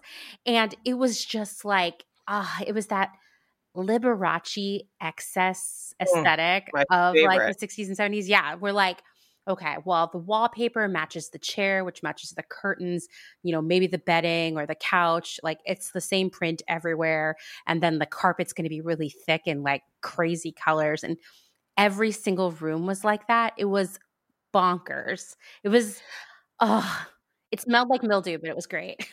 yeah, um, I just love that sense, that like hard commit, you know, which I feel like has, you know, I think it it's kind it kind of has come back in maybe certain fashion trends and things, but like in the home design, like that like really hard commit to like a pattern where you get like I love this crazy floral. I'm gonna get it in my um for my shades, for my bedding, for my desk chair, for my blah blah blah. You know, and then we like I feel like it's it changed so much in like this you know 80s and 90s. Everything went beige and like neutral tones. Ugh, that's what I grew like, up in. Yeah, me too. My mom like had we had like a beige couch, and my mom like wanted it to be like classy looking. And yeah, was, you know. I'm always like, I want the tacky Christmas tree. I want oh, the like. I know. I want all the things, and you know, I think like growing up with that, maybe that's why I sort of have like a a nostalgia for like you know I I am a seven you know seventies is really my bread and butter of like that look but like yeah that just that like bold prints and like really going for it I feel like we've lost that a little bit over time. Bring it back, bring back the suffocating print. You know what I mean? Like yes. I think actually that's a really strong and like sort of forward aesthetic right now because we've been in this gross like millennial minimalism thing for way too long. Yeah. Like, yeah. oh, great, another picture of your apartment with three things in it. Great. Right. You know, like so tired of it. I think we are kind of going f- forward towards that a little bit. Um, with the wall like i mean i would really love to see like the wallpaper come back like that because that really like it's one of those things that just like will transform mm-hmm. a space immediately you know mm-hmm. that bold print um I think I think it's I think it's sort of happening in some ways, but I mean, even myself though, like if I think about you know I rent, so it's I'm not committing as hard on that, but um, you know, but I think about that and I'm like, could you? Everyone's like, it's like it's a big tag word. Is like, is this livable? You know, can you live with this? Like in interiors, mm-hmm. people think about that. Um, and I guess people who had some, I think it's two things. It's people who had money would go mm-hmm. hard because they could change it, and it wouldn't matter to them. The flip side of that, people that went hard and then we're like, well, I'm not going to redo the wallpaper. We we have it now. We spent a lot of money on it, mm-hmm, and it's mm-hmm, gonna. Mm-hmm. This is how it is. You know what I mean? I think I've seen both of that where there's like families that you could tell like, okay, they just like went hard, decorated, and then it was like that. Yeah, you yeah. know, which is like I've been to a few cool. places like that. Uh, there's a lot of that in like if you go to an estate sale in South Philly, you'll see a lot of that too. These ha- homes that have been they were decorated in the 60s or 70s and like never touched again and it's always like that incredible like yeah. maximalism aesthetic like very louis the 14th and like lots of yes. huge gold planters that maybe are shaped like swans or have fake ivory and like statues of the venus de milo yes. and stuff like that it's like incredible it's Absolutely. Incredible the kind of like older Italian mm-hmm. families in South Philly. I I've a bunch of yeah. sales in that area um, that had that like young, like kind of like strong, like almost like European influence that came in. Yeah, a lot of cool stuff in like South Philly area. I think, that, yeah, I think there's still a ton there sometimes you go down some of the like yeah. s- like deep South Philly side streets and you look at the houses and like what's in their windows. Like there's a lot of those like bay windows that are utilized as a place to show your collection of whatever it is. And you look in oh, those yeah. and you're like, oh, that house is sick inside. I can tell, you know? yep. It's like your seasonal dolls, you know. It's like yeah, exactly. yeah, like seasonal dolls. Like it's Halloween, we pull out the Halloween dolls, and you know, totally. um, like, it's true. yeah, then the Christmas scenes, and you're, you know, and it's like, it is, it's, it's kind of cool though. It's like their little stage to like their bay window stage to like show off their collections. Yeah, I love that. When we moved back to Philly, I had like forgotten about that. Yeah. And it just brought me so much happiness to like go down these streets one by one and look in everybody's bay windows. Yeah, and I think that also like I've always been sort of like you know, as someone who's been in like design and art my whole life or whatever and you know, there's like these trends of like making everything nice and like curated and like cute. And I sort of like it's like the like punk rock in me that's sort of like no let's do the opposite and i love these like people who are like again the hard commit of like i'm gonna put my seasonal dolls out like i don't care about trends i don't care about being curated you know and it's just like this like total opposite of that which i think i find sort of like refreshing and kind of satisfying Yeah. to me in some way. I know. I yeah, me too. Me too. Well, do you have any other exciting stories? I know you do. I do. I, I'm. Uh, this is the sort of my my the last. Let's save the best for last. Um. So Okay. yeah. So this one is I call it Poodlegate. I don't know why. It's just got like the, the name Poodlegate. So basically, it started, which how it usually starts. I wake up and I was like, let me see if there's anything popping tonight, today, you know, sale wise. And I'm looking through my stuff and I start seeing all these pictures and I'm like, oh my God, this place looks totally sick. And I'm usually, when I look for estate sales, I'm looking for stuff that I actually want to buy, like again, fabrics, bedding, things like that, that I'm making for coats or whatever. But this one was not that, but I was like so fascinated with it that I was like, wow, it was just packed full of stuff. Like this woman collected Staffordshire dogs, um, obsessed with poodles. I I didn't even know the extent of it, but these pictures online, I was just like, this can't be real. I mean, and I've seen a lot of shit. Um, so I was Mhm. like really like for me to say that is kind of like a big I was like this looks really sick. And so I was like, you know, I'm looking at it, I'm like, well, I mean, maybe I'll go next I'll go tomorrow, I don't know whatever. And then as I'm looking at I'm like I start panicking and I'm like I have to go today. I was like I need to I just got to get in the car and go because this is like too good to be pass up. Mhm. So David was like, my partner was like, okay, let's go. So we hop in the car, we get, we go out there, and it's a very modest looking house. Like I was like, this is it. I was like, okay, you know, it wasn't big. It was just like a, a cute little brick house, whatever. I get to the door, and there was a huge sign on the door that says like, enter at your own risk. Like, I was like, oh shit, like this is on. Yeah, it's already up to a good start. Yeah, I was like, wow. I was like, okay. I was like, you know, and again, I have like fanny pack. I am like, I come prepared. Like I have like, you know, I'm all ready. So I walk in and I just like imme- immediately lose my shit. I, when I walk in, there's this huge like standing doll that's probably not doll, but like a you know maybe three feet off the ground. It's just a clown, a giant clown. I was like, okay. So the front room was filled with clowns, uh, weird dolls. I mean, just like a ton of dolls all over. And they had pulled, I Mhm. don't know where all this shit came from, honestly, because again, small house, there wasn't a ton of storage. I mean, maybe it was in the basement. They did have a big basement, but they pulled everything out so you could see it. So it was like clowns, you know, tons of dolls. I mean, I, all over every surface. I was like, okay. So then I, I was like, I'm not into clowns. I'm going to go to the next room. I go in the kitchen, tons of like, you know, nothing like super fancy, but just like tons of 70s, 60s glassware, you know, all the, ti all the kitchen appliance, like everything's out. I go to the next room, which was a dining room. And that's when I really lost it because it was all Staffordshire dogs. And I mean, I'm not a Staffordshire dog collector, but they have become like kind of trendy over the past like five years, kind of, I feel like. They kind of came back Mhm. and a lot of people are like f- featuring that like image and things first thing i think is like this collection is worth a lot because they're really expensive to be quite honest i mean i again i didn't know all the details about it because i'm not like a collector but i started looking stuff up and i was like wow and i was like maybe i should get some of these for like I was doing some kind of prop styling stuff at the time with the company I was working. Mhm. I was like, I have this photo shoot coming up, and so I just start grabbing all the cool looking ones, and I start putting them. And so this lady starts helping me. She was like, okay, she was work. She was a friend of the family, like working the sale. So this huge pile of now ceramic Staffordshire dogs, and I was like, okay, let me continue to look around the rest of the house. So I put those aside. And I'm just also just blown away by the sheer volume of her collection. I mean, I've honestly never seen anything like that in my entire life of like thrifting and going to these sales. So then I walk up the stairs. You walk up the stairs, and there was two bedrooms. It was a really small upstairs. Walk up the stairs. I Mhm. immediately am uh, like I just you see right at the top of the stairs. There's a huge bed, and there is a Cabbage Patch collection again like I've never seen in my life. Oh my god! Like, like honestly, it was probably like 500 Cabbage Patch Kids, maybe 400. I mean, what? in the hundreds, at least 300. I, I oh my god! I will tell you, oh my god, hovering a queen size bed, like piled up, piled onto the floor. I took photos of all this and maybe we can throw some on the website if people are curious. Um, yes. But just piled on the floor, piles of Cabbage Patch Kids. Okay. So I was just like, holy shit. And I, you know, I was like a young kid in the eight. I was like, this just kind of had this little nostalgia moment. I was like, wow. So, but then I started like talking to people. It was like her, it was her sort of distant family that was running the sale.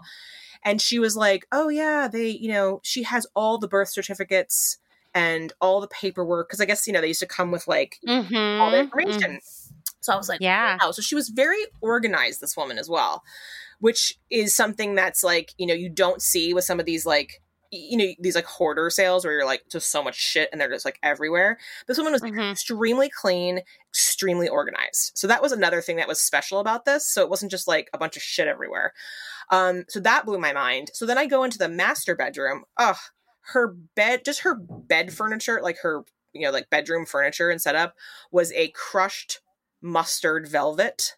Wow. With like the bed, the walls. She had this insane like um headboard and you know matching two lamps on the side, the very classic like 60s sort of look. Mm-hmm. So there's in there she had an entire an entire um, collection of Christmas Village people you know the ones that are animatronic that like you know like are i don't know three feet tall. So yeah.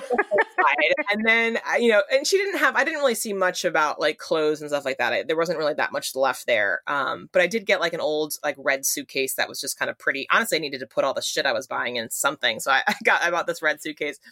Um anyway so and i and then that's when i found a pile of um photo albums in there. And so I started, I just sat in the bed and started looking at them. And that's when I just was like totally fell in love with this woman. Her name is Joyce. And she worked for the uh, New York Veterans Association for years. And she loved poodles. She was a poodle owner. So she had poodles her entire life. Um, and she had photos of her and her poodles and then she like which was super sweet so she obviously loved poodles collected tons of poodle stuff as well as the Staffordshire dogs. So lots of poodle ceramics. I actually got a um, one of those again, like maybe two and a half feet off the ground, like ceramic poodles that like sit in your front door kind of thing. Um, so she, mm-hmm. she's a real collector of that, but she also made handmade dolls. She's very into dolls had her seasonal. Dolls. I figured. Yeah, of course. I mean, obviously. And she photographed them all. So there was a whole photo album, of course, in these super 70s, like early 70s fabric covered photo albums that like I just was obsessed with anyway. um, so she had all of her seasonal dolls that she had made that she photographed and then documented all the dates on so that you could like flip through. Um, and so she had that in there. And then she also just took photographs of her like trinket displays throughout the house and also dated those which were amazing. Um and so i was just like oh my god. And i found some of the staffordshire stuff in there but it was mostly like dolls and stuff. So all these really cool photo albums plus like family photos. Um i think she definitely had a sister uh, that looked very similar to hers. It was very cute because it was like her and her sister with the poodles, like during Christmas and stuff like that. Um, it was like a sweet. It was just like I don't know, just like really warmed my heart. I was like, Joyce, I love you. You like I love your commitment and your organization because that's something I just totally relate to. Um, anyway, so I, I, you know, I was like, oh, I gotta, and I told I, I was like, I have to have these photo albums. So I, I took the photo albums down, put it in my pile of stuff. Um, then I went to the basement to look and she also collected cuckoo clocks. So there was a whole. Of course, she did. Yeah, of course. Wow. So a whole collection of cuckoo. um, and mind you, let alone these huge collections that she had, she just had some like random stuff mixed in the mix too that was like cool and weird. You know what I mean? Like, like a ceramic mm-hmm. tiger and like just like other stuff that even if the collections weren't there, it would have been kind of a fun house like stuck in time anyway. But these collections on top were just so oh, next level. Um, and so I went to the basement. And actually, my partner had noticed this first and he pointed it out to me. He was like, look what she did. So she basically had a whole, huge locker in the basement, like a, or like filing, like metal filing cabinets that were filled with VHS tapes. And she must have recorded m- movies and TV shows off the television.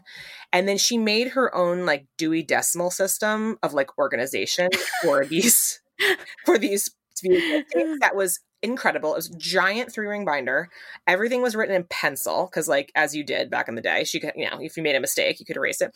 So she had a whole catalog, like this, with this elaborate number system of like how she entered it in and like what category it was in, and then like how it translated to the VHS tape, which just really like, you know, it, and it sounds so silly, like whatever, no big deal, but it was just one of those things where I was like, kind of blown away and i definitely related to this as far as like really loving organization and sort of like being so committed to like making something nice the way that you wanted it so you could like find it and you're like i don't know there was something like really cool about that because not everybody's like that you know and i don't know that really like mm-hmm. spoke to me that whole like just like level of hard commit to like i'm gonna do this thing and like i'm gonna make a huge system for it i think she did a little bit of that kind of work in her career.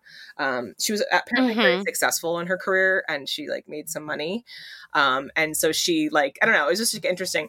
So yeah, so that was that. And then, you know, so I went upstairs and I was like, okay, so I like got all my stuff together. I ended up getting probably about 25 Staffordshire dogs, um, which some of them I gave to other people and stuff and stuff. Um, and then I took I got some of the photo albums and a few other things. Um, but it was just like such a mind blowing experience. And and I ended up so the woman another like one of the women that was there that was like working the sale was like, let me give you my she was kind of being weird, honestly. I didn't know what she was getting at, but she was like, let me give you my number in case, you know. I was like, what? And I was like, all right, sure. Like I was like, sure, I'll take your number. She's like, if you in case you want to come. I was like, okay, like I don't know what you're talking about. So I left. Yeah, this is weird. Yeah, and I was just a little bit like, all right, I'll take your number, lady. Like she was just like, well, if you know, if there's anything left or you want to come back. And I was like, is she trying to make side deals, like, you know, on the family? And I, I was like, whatever. I took her number.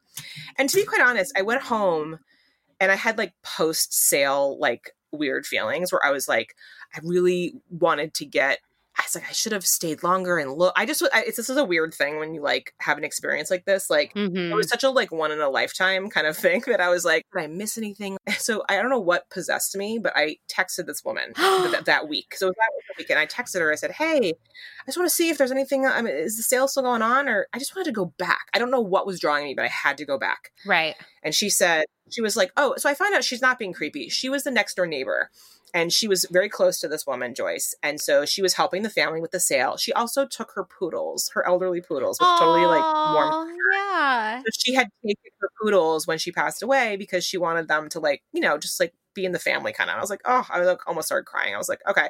So this woman was not being creepy. She was basically just like there's a lot of stuff here. Like call me if you want to come back and get more is basically why she gave me your number. And i was like okay. So i started talking to her and she's like oh we're gonna have another sale this weekend. And i was like oh my god this was meant to be. So I called up my good friend, my friend Luke, who is an artist, and he does these amazing Christmas installations. Um, he's kind of a Christmas freak, and but he, he's really an art, like a Renaissance man artist, and so he does these um, beautiful Christmas like extravaganza experiences in his barn outside. Wow, that's so cool! Yeah, very cool. I love him to death. Um, and so I called him and I was like, dude, do you want to go back to the sale with me this weekend? I already like blown it up. People were like freaking out. You know how many DMs I got on, on Instagram about the sale? People were like, what the fuck? You know?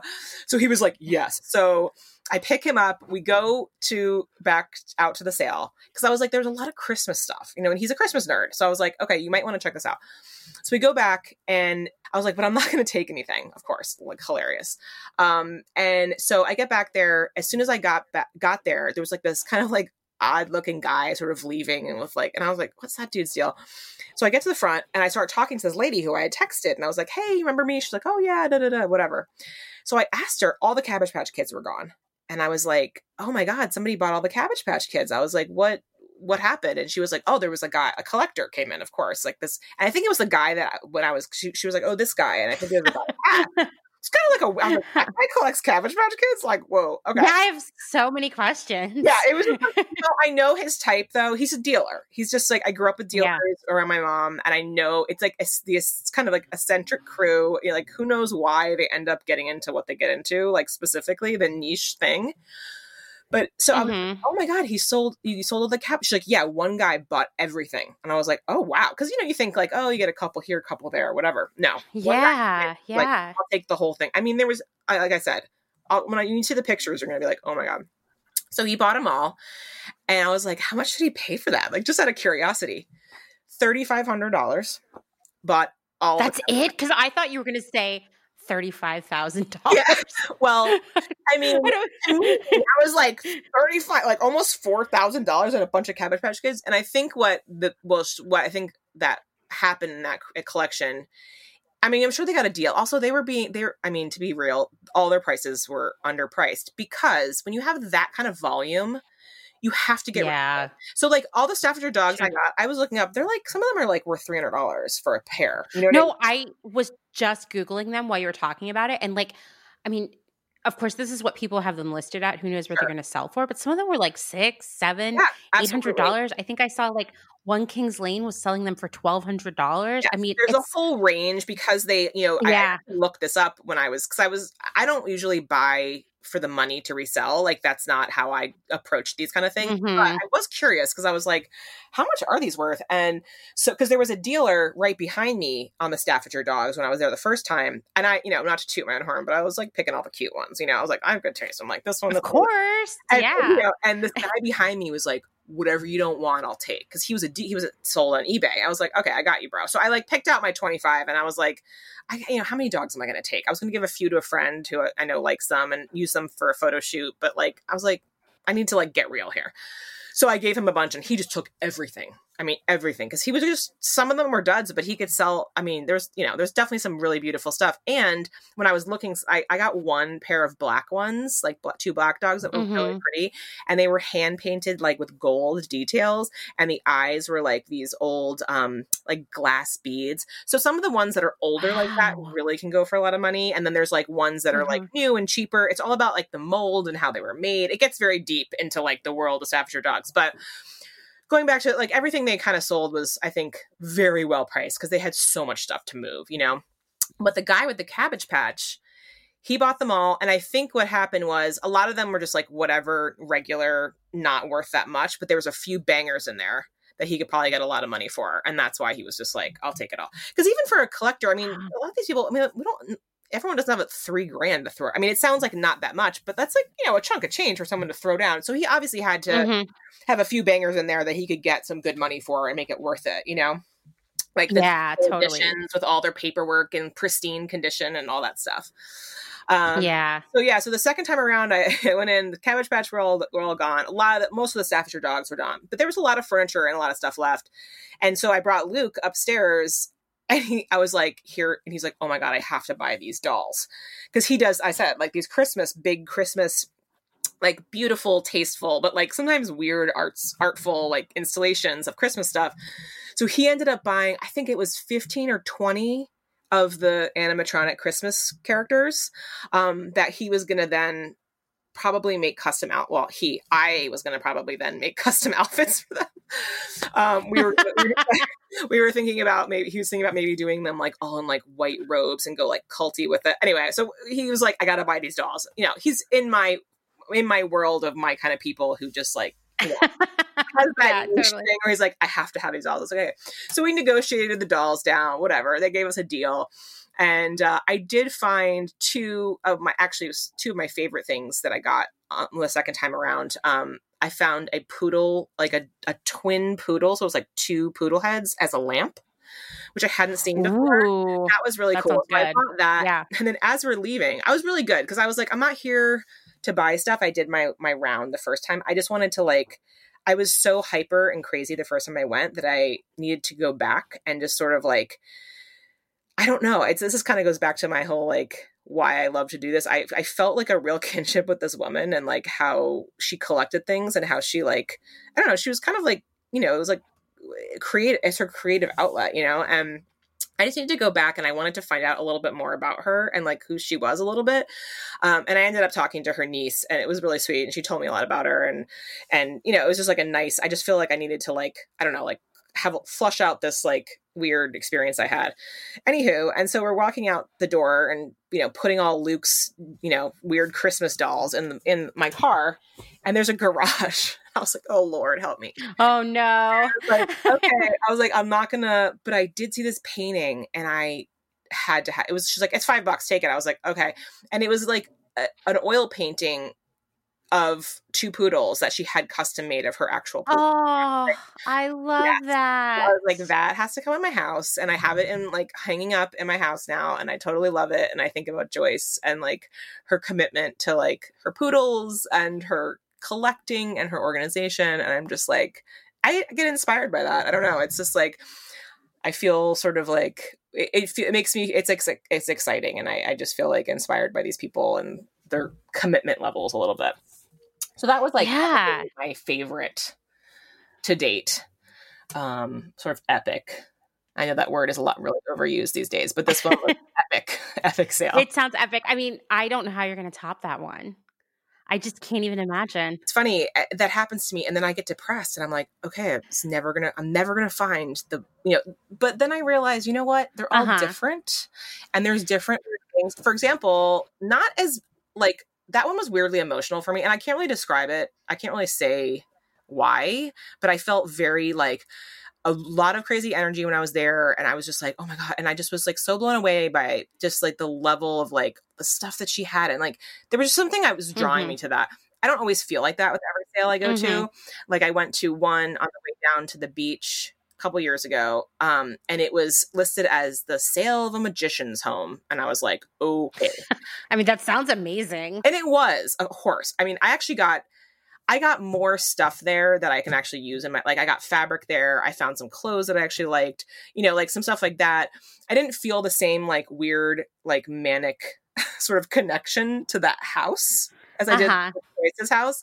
Um, but the magician's home was was amazing because um, he was a magician and also like another one that was like stuck in the 70s and it was just like the house was kind of like time capsuled Yeah. and he had like crazy magician stuff like um a huge one of those boxes that a woman or or assistant or whoever stands in and they can like cut them in half Yeah. Did you buy it? no like what the hell am i gonna do with that thing they would literally divorce me if i like you know what? I know that if Dustin and I had gone to that one, he would have brought that home. Like, I mean, this is the and I get it. If you had a house and you had space to like make it make it cool, like make it like a coffee table or something, I don't know. Awesome. But I've also learned over the years that I have to edit, and Mhm. I have to be like, um, just be like, okay, am I going to die without this? Like, am I going to like regret it for the rest of my life? And you know, and if it's big, if it's something that's a real commitment, I have to be obsessed with it, and I have, you know what I mean? yeah, Like, yeah. another thing I've learned is I just document it now and it makes me feel better because I don't need the magician's thing, but it was so cool that of course I documented the whole space and you know ha- have that to sort of like remember that experience. But he also collected like vintage smut, which was awesome. It was like Ah. oh my god. Yeah. So it's like all this magician, like, you know, all these like abracadabra magazine and like all this like weird shit. And then there was like a lot of like 70s and 80s like gag gifts, like sexy gag gifts of like, you know, like there was one that was like a barbell for your dick. I was like, oh my god. So Oh, stuff like that. It was like so cheesy, but yeah. You know um but it was fun it was super fun sale and that was like also like one that i was like you know there had he had great like 70s towels and bedding and weird stuff so i actually got more stuff from that that like was but i didn't i, I didn't feel the same kind of like manicness that i did when i was with Right, right. you know just different um and you know and i do i, I always i'm like i'm never gonna top that but then i do and then i'm like right. not top Yeah. but i you know similar kind of like amazing experiences like that It is interesting because like we've uh, we've covered just so many collections in this episode already. Like, okay, so the Right. husky breeders. Well, wait, what did they collect other than huskies? oh, they collected huskies they were more they were kind of like earthy and they were teachers and they had a ton of beautiful books so they were more like book people Yeah, I could see that. media um but yeah and dogs And then the Greek heiress, Yeah. she just had clothes. tons of Like, clothes too many clothes. Yeah. And then Joyce, I mean, uh, like Joyce had all the collections, he you was know, a collector in truest form which is like is a personality type for sure, you know. absolutely And then the magician with his like gag gifts, I think I, I find that so endearing. I can't Mhm. explain it. It's like not it's not my aesthetic. I wouldn't have bought any of that if I was at his house at that estate sale, but like it's amusing and it, it points to a certain type of character that I can appreciate. Absolutely. It made it like funny. Yeah, I probably was like I'm probably related to someone like him, you know. Uh so Right. I I could see like one of my uncles being like that. You and I were talking about this when we were preparing for the episode, like this idea of collecting and one thing that you do see when you go to these estate sales or these auctions is like you see a person's entire life's work of collecting right in front of you. And it's both Yep. sad, but then like in the case of Joyce, it's like beautiful. You know? Mhm.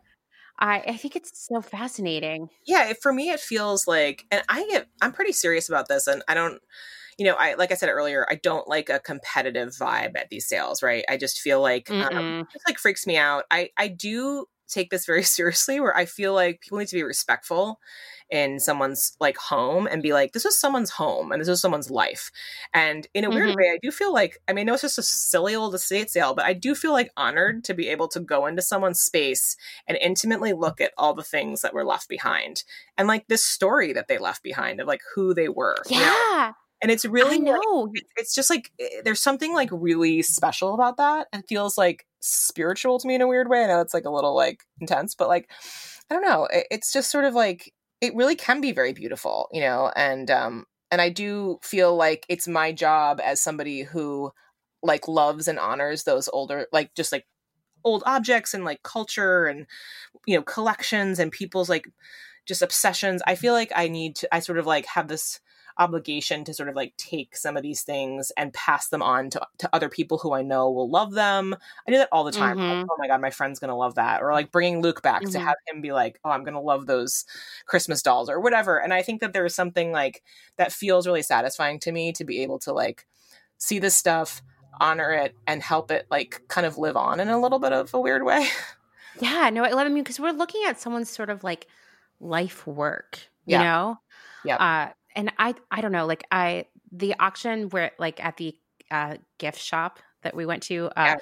the woman was actually there, uh, who was part owner, she and her husband of the gift shop, and there was this whole case of all of these dollhouse furniture and accessories, and they weren't for sale at that moment, but she saw me looking at it and we started talking for a long time like her her mother was actually the one who'd gotten into it and they'd given her a special corner in the store some of that stuff had been in there for like 40 years and then it transitioned into how much we loved raccoons and like stories about raccoons and then she was like come and meet my cats and i went and met her cats Yeah. We got to hear the whole story of the cats and how they came into her life and th- and then they got a dog but the cats aren't allowed in the house that's why all the furniture was so nice but they're using the proceeds from the auction to build a catio for the cats she was so delighted about it anyway it was just like i can't explain it but like my favorite part of that yes we got some really cool stuff at that auction Right. was like hearing the stories Mhm. around all of the stuff and the memories and like it's like now I feel like I got to take on some of her memories and carry them around for her, you know, and Totally. spread them to other people and I just I'm like going to tear up, but I just I Yeah. think especially because I hadn't really talked to anyone who wasn't my husband in a really long time. So Yeah, it was like it feels very human you know you're in this yeah, space yeah. someone's stuff there's you there's oftentimes sometimes can be a death involved or someone getting older or like you know there is some of that element to some of these sales and and so there is kind of an emotional element to it and you're right when you say like you know i feel you feel like you're sort of like in some small way like holding on to helping them like keep alive these little memories of like the things that were important to them in their life you know i even Mhm. like i know this sounds a little bit creepy but like i even like with permission ask to take a photo or like buy a whatever album of the person that lived there Mhm. and so I have a collection of like some of the, like my favorite sales, like the Husky Breeder.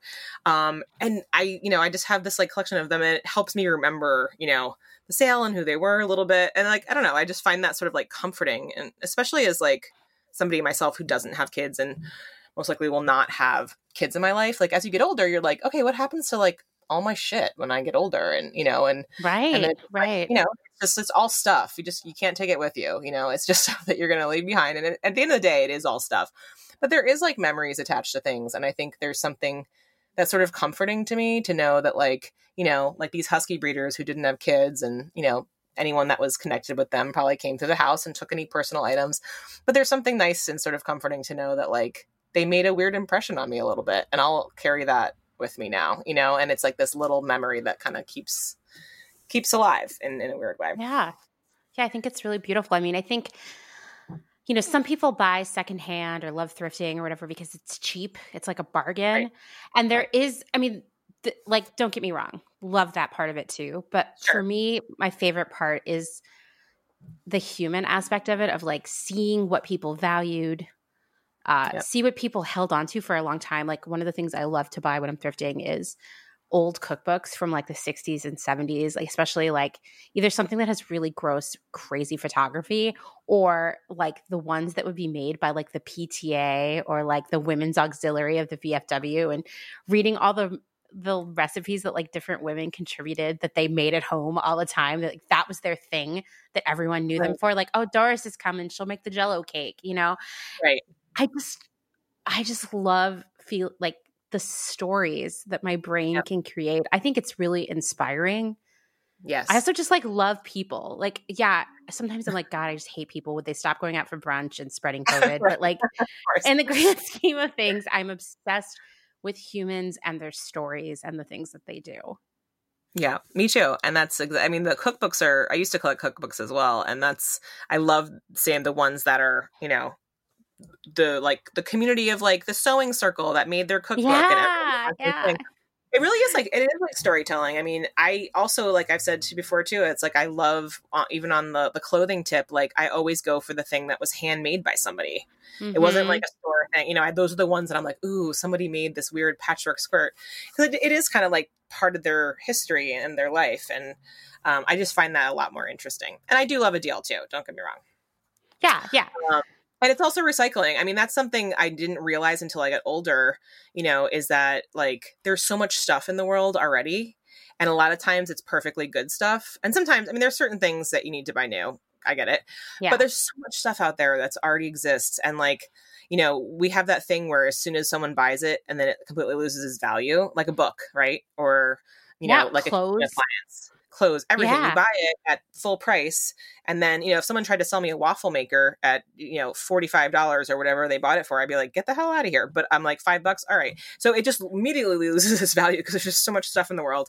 But I always buy, I mean, I just find it to be, I mean, thrifty because, yeah, you're saving money, but also just in the sense of like, so much stuff out there already. I don't need to go buy that thing new. There's plenty of them oh, that are totally. Good, you know?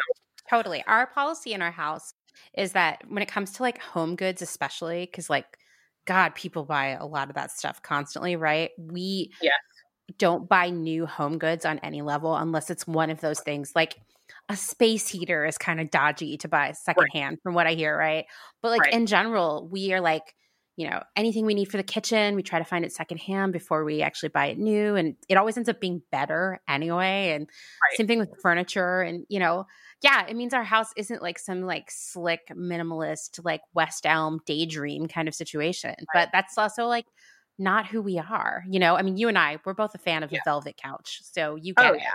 Well, but, that's like the ultimate finding the really beautiful, beautiful velvet couch, like the printed ones. That's like yeah, find that. I have, I have a floral velvet couch that my grandma found for me at the thrift store in York for twenty five oh, bucks. I've seen it. It was almost. I, I yes, you know, no one had, I swear to God, no one had ever actually sat on it before us. I mean, you know, I'm, I don't know if your grandparents were like this, but my grandmother had a living room at her house. Well, she had like two, right? She lived in that yeah. really classic, like mid century ranch style sort of house.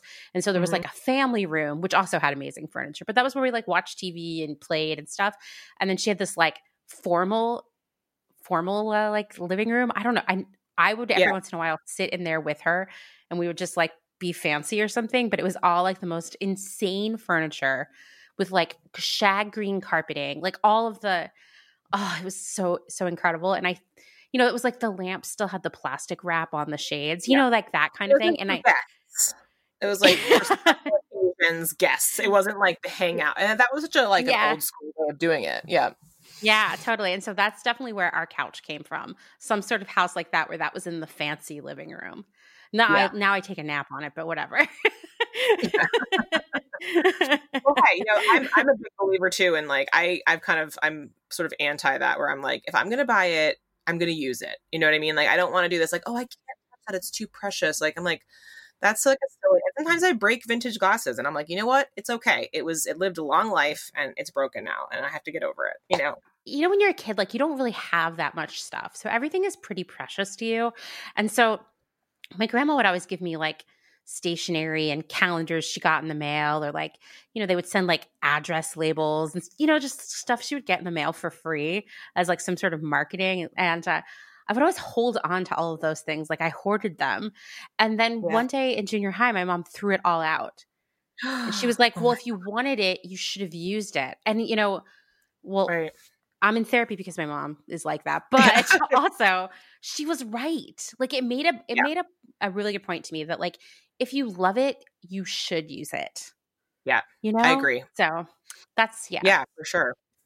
I mean, I yeah, yeah I, I, definitely I feel like it's silly to have things like just sitting on a shelf and um, you know, it, that's kind of defeats the purpose. But I remember when my grandmother passed away, uh, I was very close to her, and she not that she had like such amazing collections or anything like that, but um, I just remember as a kid, you know, whenever we were at my grandmother's house, I was safe like I had a lot of family stuff going on and I just knew I was like safe there.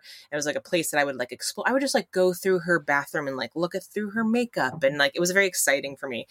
And so when she passed away, which was devastating, I think I was like 13 or 12 ish. Um, uh, her three daughters, which was my mom and my two aunts, uh, who had not had a great relationship. It was like it was a nightmare. The, like they, mm-hmm. the, the dealing with the house, you know, and mm-hmm. everybody was yelling and screaming, and I was sent outside and on the lawn because I, you know, it was just like such a nightmare. And I was so sad because nobody let me look through her stuff because they were just so crazy and fighting and like I there was like gotta get out of here. And I still I had dreams about that for years, and maybe that's part oh. of why I love this. But I was like, oh, I finally get to go through like just her like her her drawer of scarves or like her you know makeup drawer or like little things like her perfume stuff like nothing of value it wasn't like that but i just right. i just like go through and like take a few of this like the magical memento things that I felt.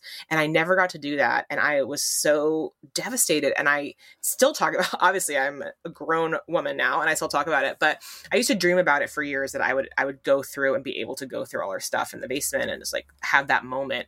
Um and so maybe I'm getting out a little bit of that. I was obviously like drawn to that kind of that kind of uh, you know meditative behavior because i've actually i've talked to other people and read a few i mean not ton of articles online but there's been a few about like how this idea of like kind of thrifting and looking through people's stuff is extremely meditative for people because you kind of like zone out. And I, it's definitely for me and i don't even think about i mean i'll be there i'll lose track of time uh-huh. and be like oh my god i've been in this house for two hours like how is that even possible? So you kind of like it's this like weird sense of like meditating in a weird way too i think. That's so interesting. I, I can see that. I do find like thrifting yard selling to be very cathartic beyond beyond the like i'm buying the thrill of the hunt. It just feels right. nice. It, it, does. It's like kind of like weirdly relaxing or something. Yeah, i don't know. I don't know yeah I'm not a psychologist but i definitely know i've had other people talk about that. You know, it's that that sense of it's like similar when people talk about like I start knitting or you know that meditate like that like mm-hmm. that thing that you do that you just kind of can zone out, um, and like the world doesn't exist for like a little bit, you know. And there's definitely that kind of feeling for me. Yeah, well. yeah, I like that. I like that. So you said that you thought you not not tips for yeah. estate selling, but maybe some just like etiquette, perhaps. Yeah, yeah, I definitely. I think that um, when you go to any state sale, any like any kind of yard sale, garage sale, any of those kind of things, always bring cash. I was going to ask. I was no. wondering if you could pay with the card. I mean, some people do like Venmo now. Um, mm-hmm. I have been to sales recently where they'll be like, you know, have their their Venmo and big, so you can just Venmo them, and they'll just be like, "Yep, got it." But I would just always bring cash. Mm-hmm, um, mm-hmm. I'm a big advocate of just like being respectful. Don't be weird. You know, don't be like I mean, I know everyone wants a great deal. Everybody wants to get the thing that they, are looking for, but you know, this is someone's home, especially someone's family. If it's their family mm-hmm. there, it's like you know, I would just that's little advice for me. I, and if you're really hardcore, you're gonna want to get there early. I mean, I've yes, been to sales where. I get there early, but like again, I'm not looking for like furniture and that kind of stuff. But there'll be a guy who's a furniture dealer who will show up, you know, probably before it even starts, which is kind of a no no unless you have permission. Um, and he'll just come up with a truck and just take everything in the house. So that's, you know, if you're depending on how, how hardcore you want to roll with it, I would definitely try to get there on the early side. If you're doing Yes. it for fun, don't worry about it. But um and bring your own bags. I think that's a good idea too. Um and you know, and also just like a little side note, like people are always like I have friends who see my posts of all the sales I've been to and been like, "Oh my god, these are amazing. Like I want to come with you." And da, da, da. I'm like, "Okay." And I brought a few people. Most of the time it's fine, but like it's not always pretty. So, you know, No. the reality is like if you're squeamish or if you don't like like, you know, icky whatever, it's probably not for you. Cuz it's it is one of those things like you know, you're looking through homes. Sometimes they are elderly people that like couldn't keep up with it at the end, or you know, or Mhm, haven't had a hard time. And so sometimes it's a little gross. You can finally like, okay, you know, I'm not like digging through like if, if I I usually now I'm really good at it, so I can sort of be like, oh, this is. I've walked into homes before. I'm like, nope, and walked right out because it's just like too gross, or too weird, or whatever vibe. Um, but yeah, it's definitely like you know, there's it gets real. So prepare yourself for that. If you're someone who doesn't like that, it might you might want to go to a vintage store. It's curated for you. Yeah. It's cleaned. It's easier, and that's why you're gonna spend a little more on it for it. You know. Yeah. So it just Yeah, depends on the kind of experience. You know, people It- always say that like with vintage sellers, where I'm like, you know what, like, like, oh my god, this is so overpriced, and I'm like, well, you know what, someone had to go to whatever, whether a thrift store or a rag house, like a sale, find the thing, some, oftentimes clean it if it needed to be, Mhm, you know, mhm. like figure out what it was. There's like a lot, there is a lot of time and effort for that, and you're paying for someone to do that for you versus Absolutely. like, you know, Absolutely. absolutely, That is what you're paying for. The service. Yeah, and that's a value. Besides Yeah. the thing, whatever the sweater, the pair of shoes, whatever, you're paying a service for someone to go find the thing for you, bring it to you in a great condition, and know what identify it if, if that's the case, know what it is, and be like, hey, here's this beautiful thing you can buy for me. You don't have to do anything except for just like come to my store or find it on eBay or whatever, you know? Mhm, Um, mhm. So there is a value in that. People are, I get like annoyed and people are like, why is it so expensive? I could find this for three dollars. I'm like, yeah, then go find it. yeah, good fucking luck. Okay. You're going to go to like 37 thrift stores. Have fun. Right. And there's also a lot of duds. That's another thing I'll say. I, I mean, I've highlighted and shown great photos and stuff of like all the banger sales I've been to, but there's a lot of dud sales or just like Mhm. regular sales where it's just like a regular house with the beige couch and, you know, and the simple stuff. And it's like not a big deal. And it's like, okay. And, you know, Mhm. sometimes I find practical things like a waffle maker there or whatever Mhm. but you know um but they're not all going to be like that so to find the like the special ones i feel like it just takes a lot of time and a lot of just numbers of going to a lot of these sales Totally, totally. And I would say if you are the kind of person like me who's really sensitive to dust, bring a bunch of tissues. Yeah or also well now everyone's wearing masks anyway but i, I also Yeah. sometimes have just worn i get very sensitive to dust too i sometimes will wear a little mask if i'm really digging through a box of old clothes or something Yeah, yeah, that's a really good idea. Uh, Yeah. It's definitely dusty. I've been to some that are kind of mildewy. It's just old Yeah. houses, you know? Right. That's that's what it I do, is. the, I do the smell test on like fabrics and stuff because I know now um, I have a very uh, sharp sense of like very good sense of smell, like a good palate. Um, so I can like like if something's off, I can always like taste it or smell it. Um, but I do like I I can smell a fabric now where I'm like, you know what, this might have a touch of that like smell, but I know that I can get it out. Mhm, Um, mhm. like, I, I never take stuff that's like really grow Like you know, I have limits of like, of course, being like, this is like a nice thing that I'm going to want to preserve, and if it if it can be preserved, I take it. Um, but there's definitely stuff I've right. sad that I'm like, oh, I'm just this is killing me right now that I have to leave this box of amazing fabric because it's just too bad. It's too far gone, um, which Yeah, happens, and that's really sad. Yeah, totally. It does happen a lot. I mean, it's just old houses. They're leaky. Things are stuffed in the basement or the attic. I get it. I get it. Yeah, I also just yeah. say, like, don't be an asshole. Like, if you're super type A and competitive, could I invite you to perhaps go very early in the morning so the rest of us don't have to deal with you? Because that gives me anxiety when I'm trying to just be in the zone and enjoy my surroundings and someone's like pushing me and rushing around and being crazy. It's just like unnecessary. And I hate Just- to say this, and I, I mean, but I've been to a lot of sales. Again, I grew up with a, a fan, like a mom who, you know, is a dealer, and there's, I mean, dealers is a whole other world that's very intense. Um, and Mhm. one of the reasons why I did not want to do that, but um, it's a lot of times like women like myself that I see that are like that, and I like like myself in the sense of like it's kind of like my age group, like da, da, da, you know, and I'm sort of like, you know what, like listen and that's another reason why i didn't want to get into like vintage selling um just like straight up selling clothes and stuff because it's very competitive i don't i Mhm. don't love that vibe you know i wish it had, didn't have to be like because I do love fashion. I love you know uh, finding a beautiful things, but um, I don't really participate in that kind of stuff, and it's it, it doesn't happen all the time. It's it's here and there, but um, yeah, it always bums me out when I see somebody like that where I'm like, oh, I know. Yeah, I know, I know. I've I've gone to a couple things like that where I'm just like, come on, I.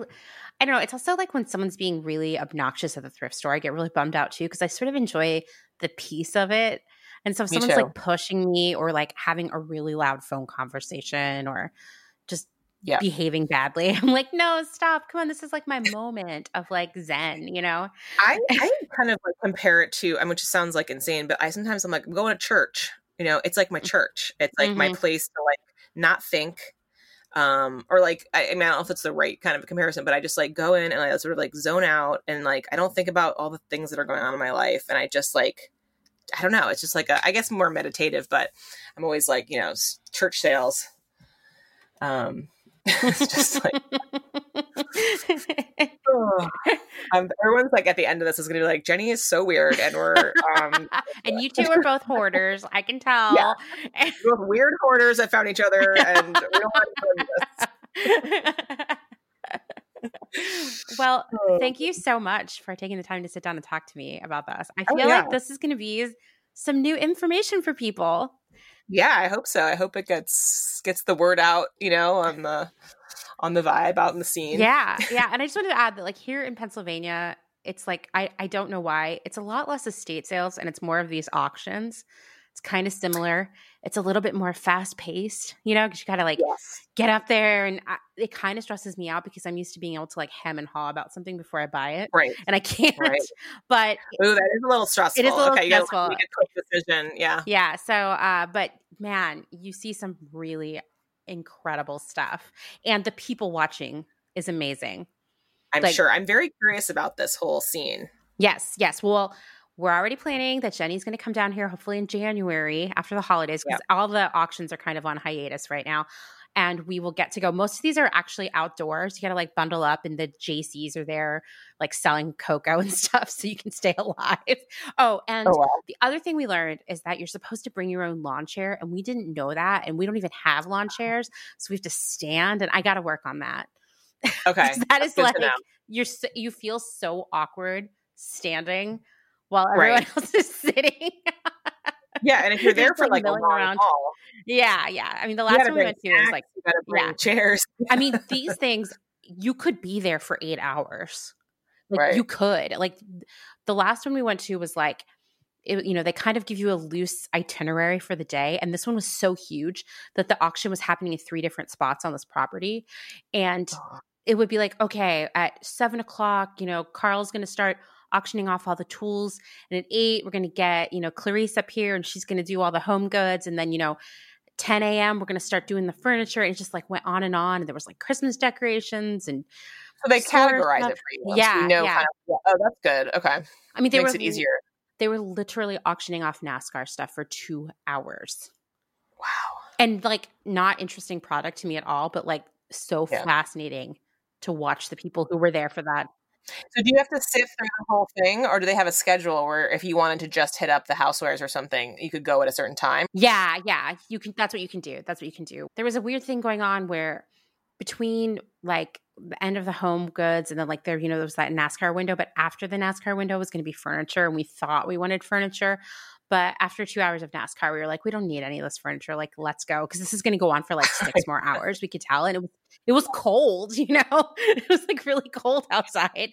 So uh, we left. But Not for the faint of heart. I'm telling you. I've, Yeah. You know, yeah. it's, it's a long haul. You gotta, you gotta bring snacks. You gotta have be prepared. You gotta bring. You know, it's. You gotta wear long underwear, I guess. Yeah. hey, I'll do it. I mean, I'm not. You know, I'm hard to stock, but well, anyway, thank you so much, Jenny. I'm sure you'll Yeah. be back again to talk about something else. yeah, you and I, you and I can gab about it for a minute, so I'll definitely be back.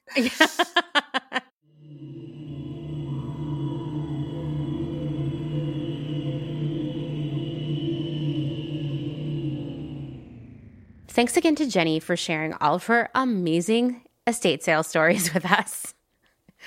She sent me a ton of incredible photos from all the sales she talked about, and you can see them over on the website at clotheshorsepodcast.com. Just click on today's episode. And don't forget that you can see some of Jenny's work in action on Instagram at Late to the Party People or on the interwebs at shoplatetotheparty.com. I actually bought a jacket from her earlier this year, and it's made of fabric that she got at the magician's estate sale. You know, the smutty magician. it feels cool to say that out loud. Like, I just love clothes with a story. So go check out what Jenny has, okay? Also, I have some big plans for Clotheshorse in the works for 2021, and one of them is an official Clotheshorse blog. Blog. That's such a weird word. Meg of Scavenger Vintage reached out to me to talk about the complete lack of like cool, inspiring, yet accessible style blogs out there, especially one that is also sustainability and social justice minded. It just doesn't exist all of the most iconic style blogs over the last few years have been filled with super expensive clothing, with content written by people who were just like completely out of touch. And let's be honest, for decades, fashion has only been interested in dressing a certain type of person. Like they'll take your money, but they're not going to put you in any of their marketing, you know? Fashion told us that being poor was bad and being fat was unacceptable, and there were very specific gender roles that we had to adhere to, but they would every few years make it totally okay to dress androgynously for a few months, but only until the trend ended. Then you had to get back into your assigned gender role, right? Fashion was practically a megaphone for racist norms about skin color, hair, lifestyle, who gets to be a model and who's not, what's beautiful. Fashion said that there were age guardrails around certain trends and garments. Like, fashion said growing older was a bummer. Fashion tricked us into wanting to buy things that weren't practical at all, like short sleeve puffer coats and open toed suede boots and pre shredded tights, things that we would buy and then instantly not be able to use. so, yeah, I guess I hate fashion it's time to reject the idea of fashion. Fashion, this like industry, this like wasteful juggernaut, this just like poisonous fruit that's being sold to us every day. Instead, I want us to focus on style. Style is the personal creative expression of who you are and how you're feeling. Style welcomes everyone of all sizes, shapes, ages, genders, races, and incomes. Style says do whatever you want and wear what makes you feel good. Style knows that taste is just a classist construct. Style has no gatekeepers telling us what we need to buy and when. Style is a life well lived because you feel like your best self and you know that there is nothing wrong and everything right about who you are. That's what the Clotheshorse blog will aim to do to talk about style, to be an accessible source of inspiration and information. It's really important to me that we have a diverse array of contributors, models, faces, and content. I want to feature all the people who fashion has always ignored. So if you're interested in contributing, helping out, or you just have some great ideas, drop me a line at clotheshorsepodcast at gmail.com or DM me on Instagram at clotheshorsepodcast. I'm going to create, like, I think a Google form this week so I can get everybody's info in one place. And then Meg and I are going to have a major strategy session next week. And then we can figure out what happens next and loop you in. But I'm really excited about it. And I'm really grateful that Meg reached out to me about it. So stay tuned. Thanks for listening to another episode of Clotheshorse. If you like what you're hearing, say it along with me. Please rate and review on Apple Podcasts. And of course, tell your friends. Don't forget, if you leave a review this month, I'll send you an Anti Brunch Society pin and membership card. So, why not do it right now? And don't forget, it's really important. We might be against brunch around here, but breakfast for dinner is still the best meal of all. Thank you to all of you who have shared our content, recommended us on Instagram. I love hearing from all of you and seeing your shares and hearing your comments and feedback. You're all the best. You guys are what keep me going, you know? Also, as always, if you have questions about a source of information for this episode or something I've said on the gram, hit me up. I have a huge bookmarks folder and I would love to share it with you. I got all the links, okay? Not to brag or anything. and don't forget, if you have a question, an episode idea, a story to share, don't hesitate to reach out. You can call the hotline at 717 925 7417 there's the old fashioned way. That's email, clotheshorsepodcast at gmail.com, or DM me on Instagram at clotheshorsepodcast. But I will warn you, if you send me a long message or a complicated question that I think will be good for the show, I'm totally going to ask you to call the hotline. Just sounds better coming from you, you know? If you want to meet other Clotheshorse listeners, please join the Clothes Horsing Around Facebook group. I'll share the link in the show notes. We've got all kinds of conversation going on over there. And don't forget to check out the department. I co host it with my friend Kim. You already know that. We talk about trends, tastes, all kinds of weird stuff. Our most recent episode is about that just tired trope of millennials killing things. We talk about restaurants, Applebee's, Sriracha, The Limited, Light and Lively, napkins, and so much more. Thanks, as always, to Justin Travis White for our music and audio support. Bye.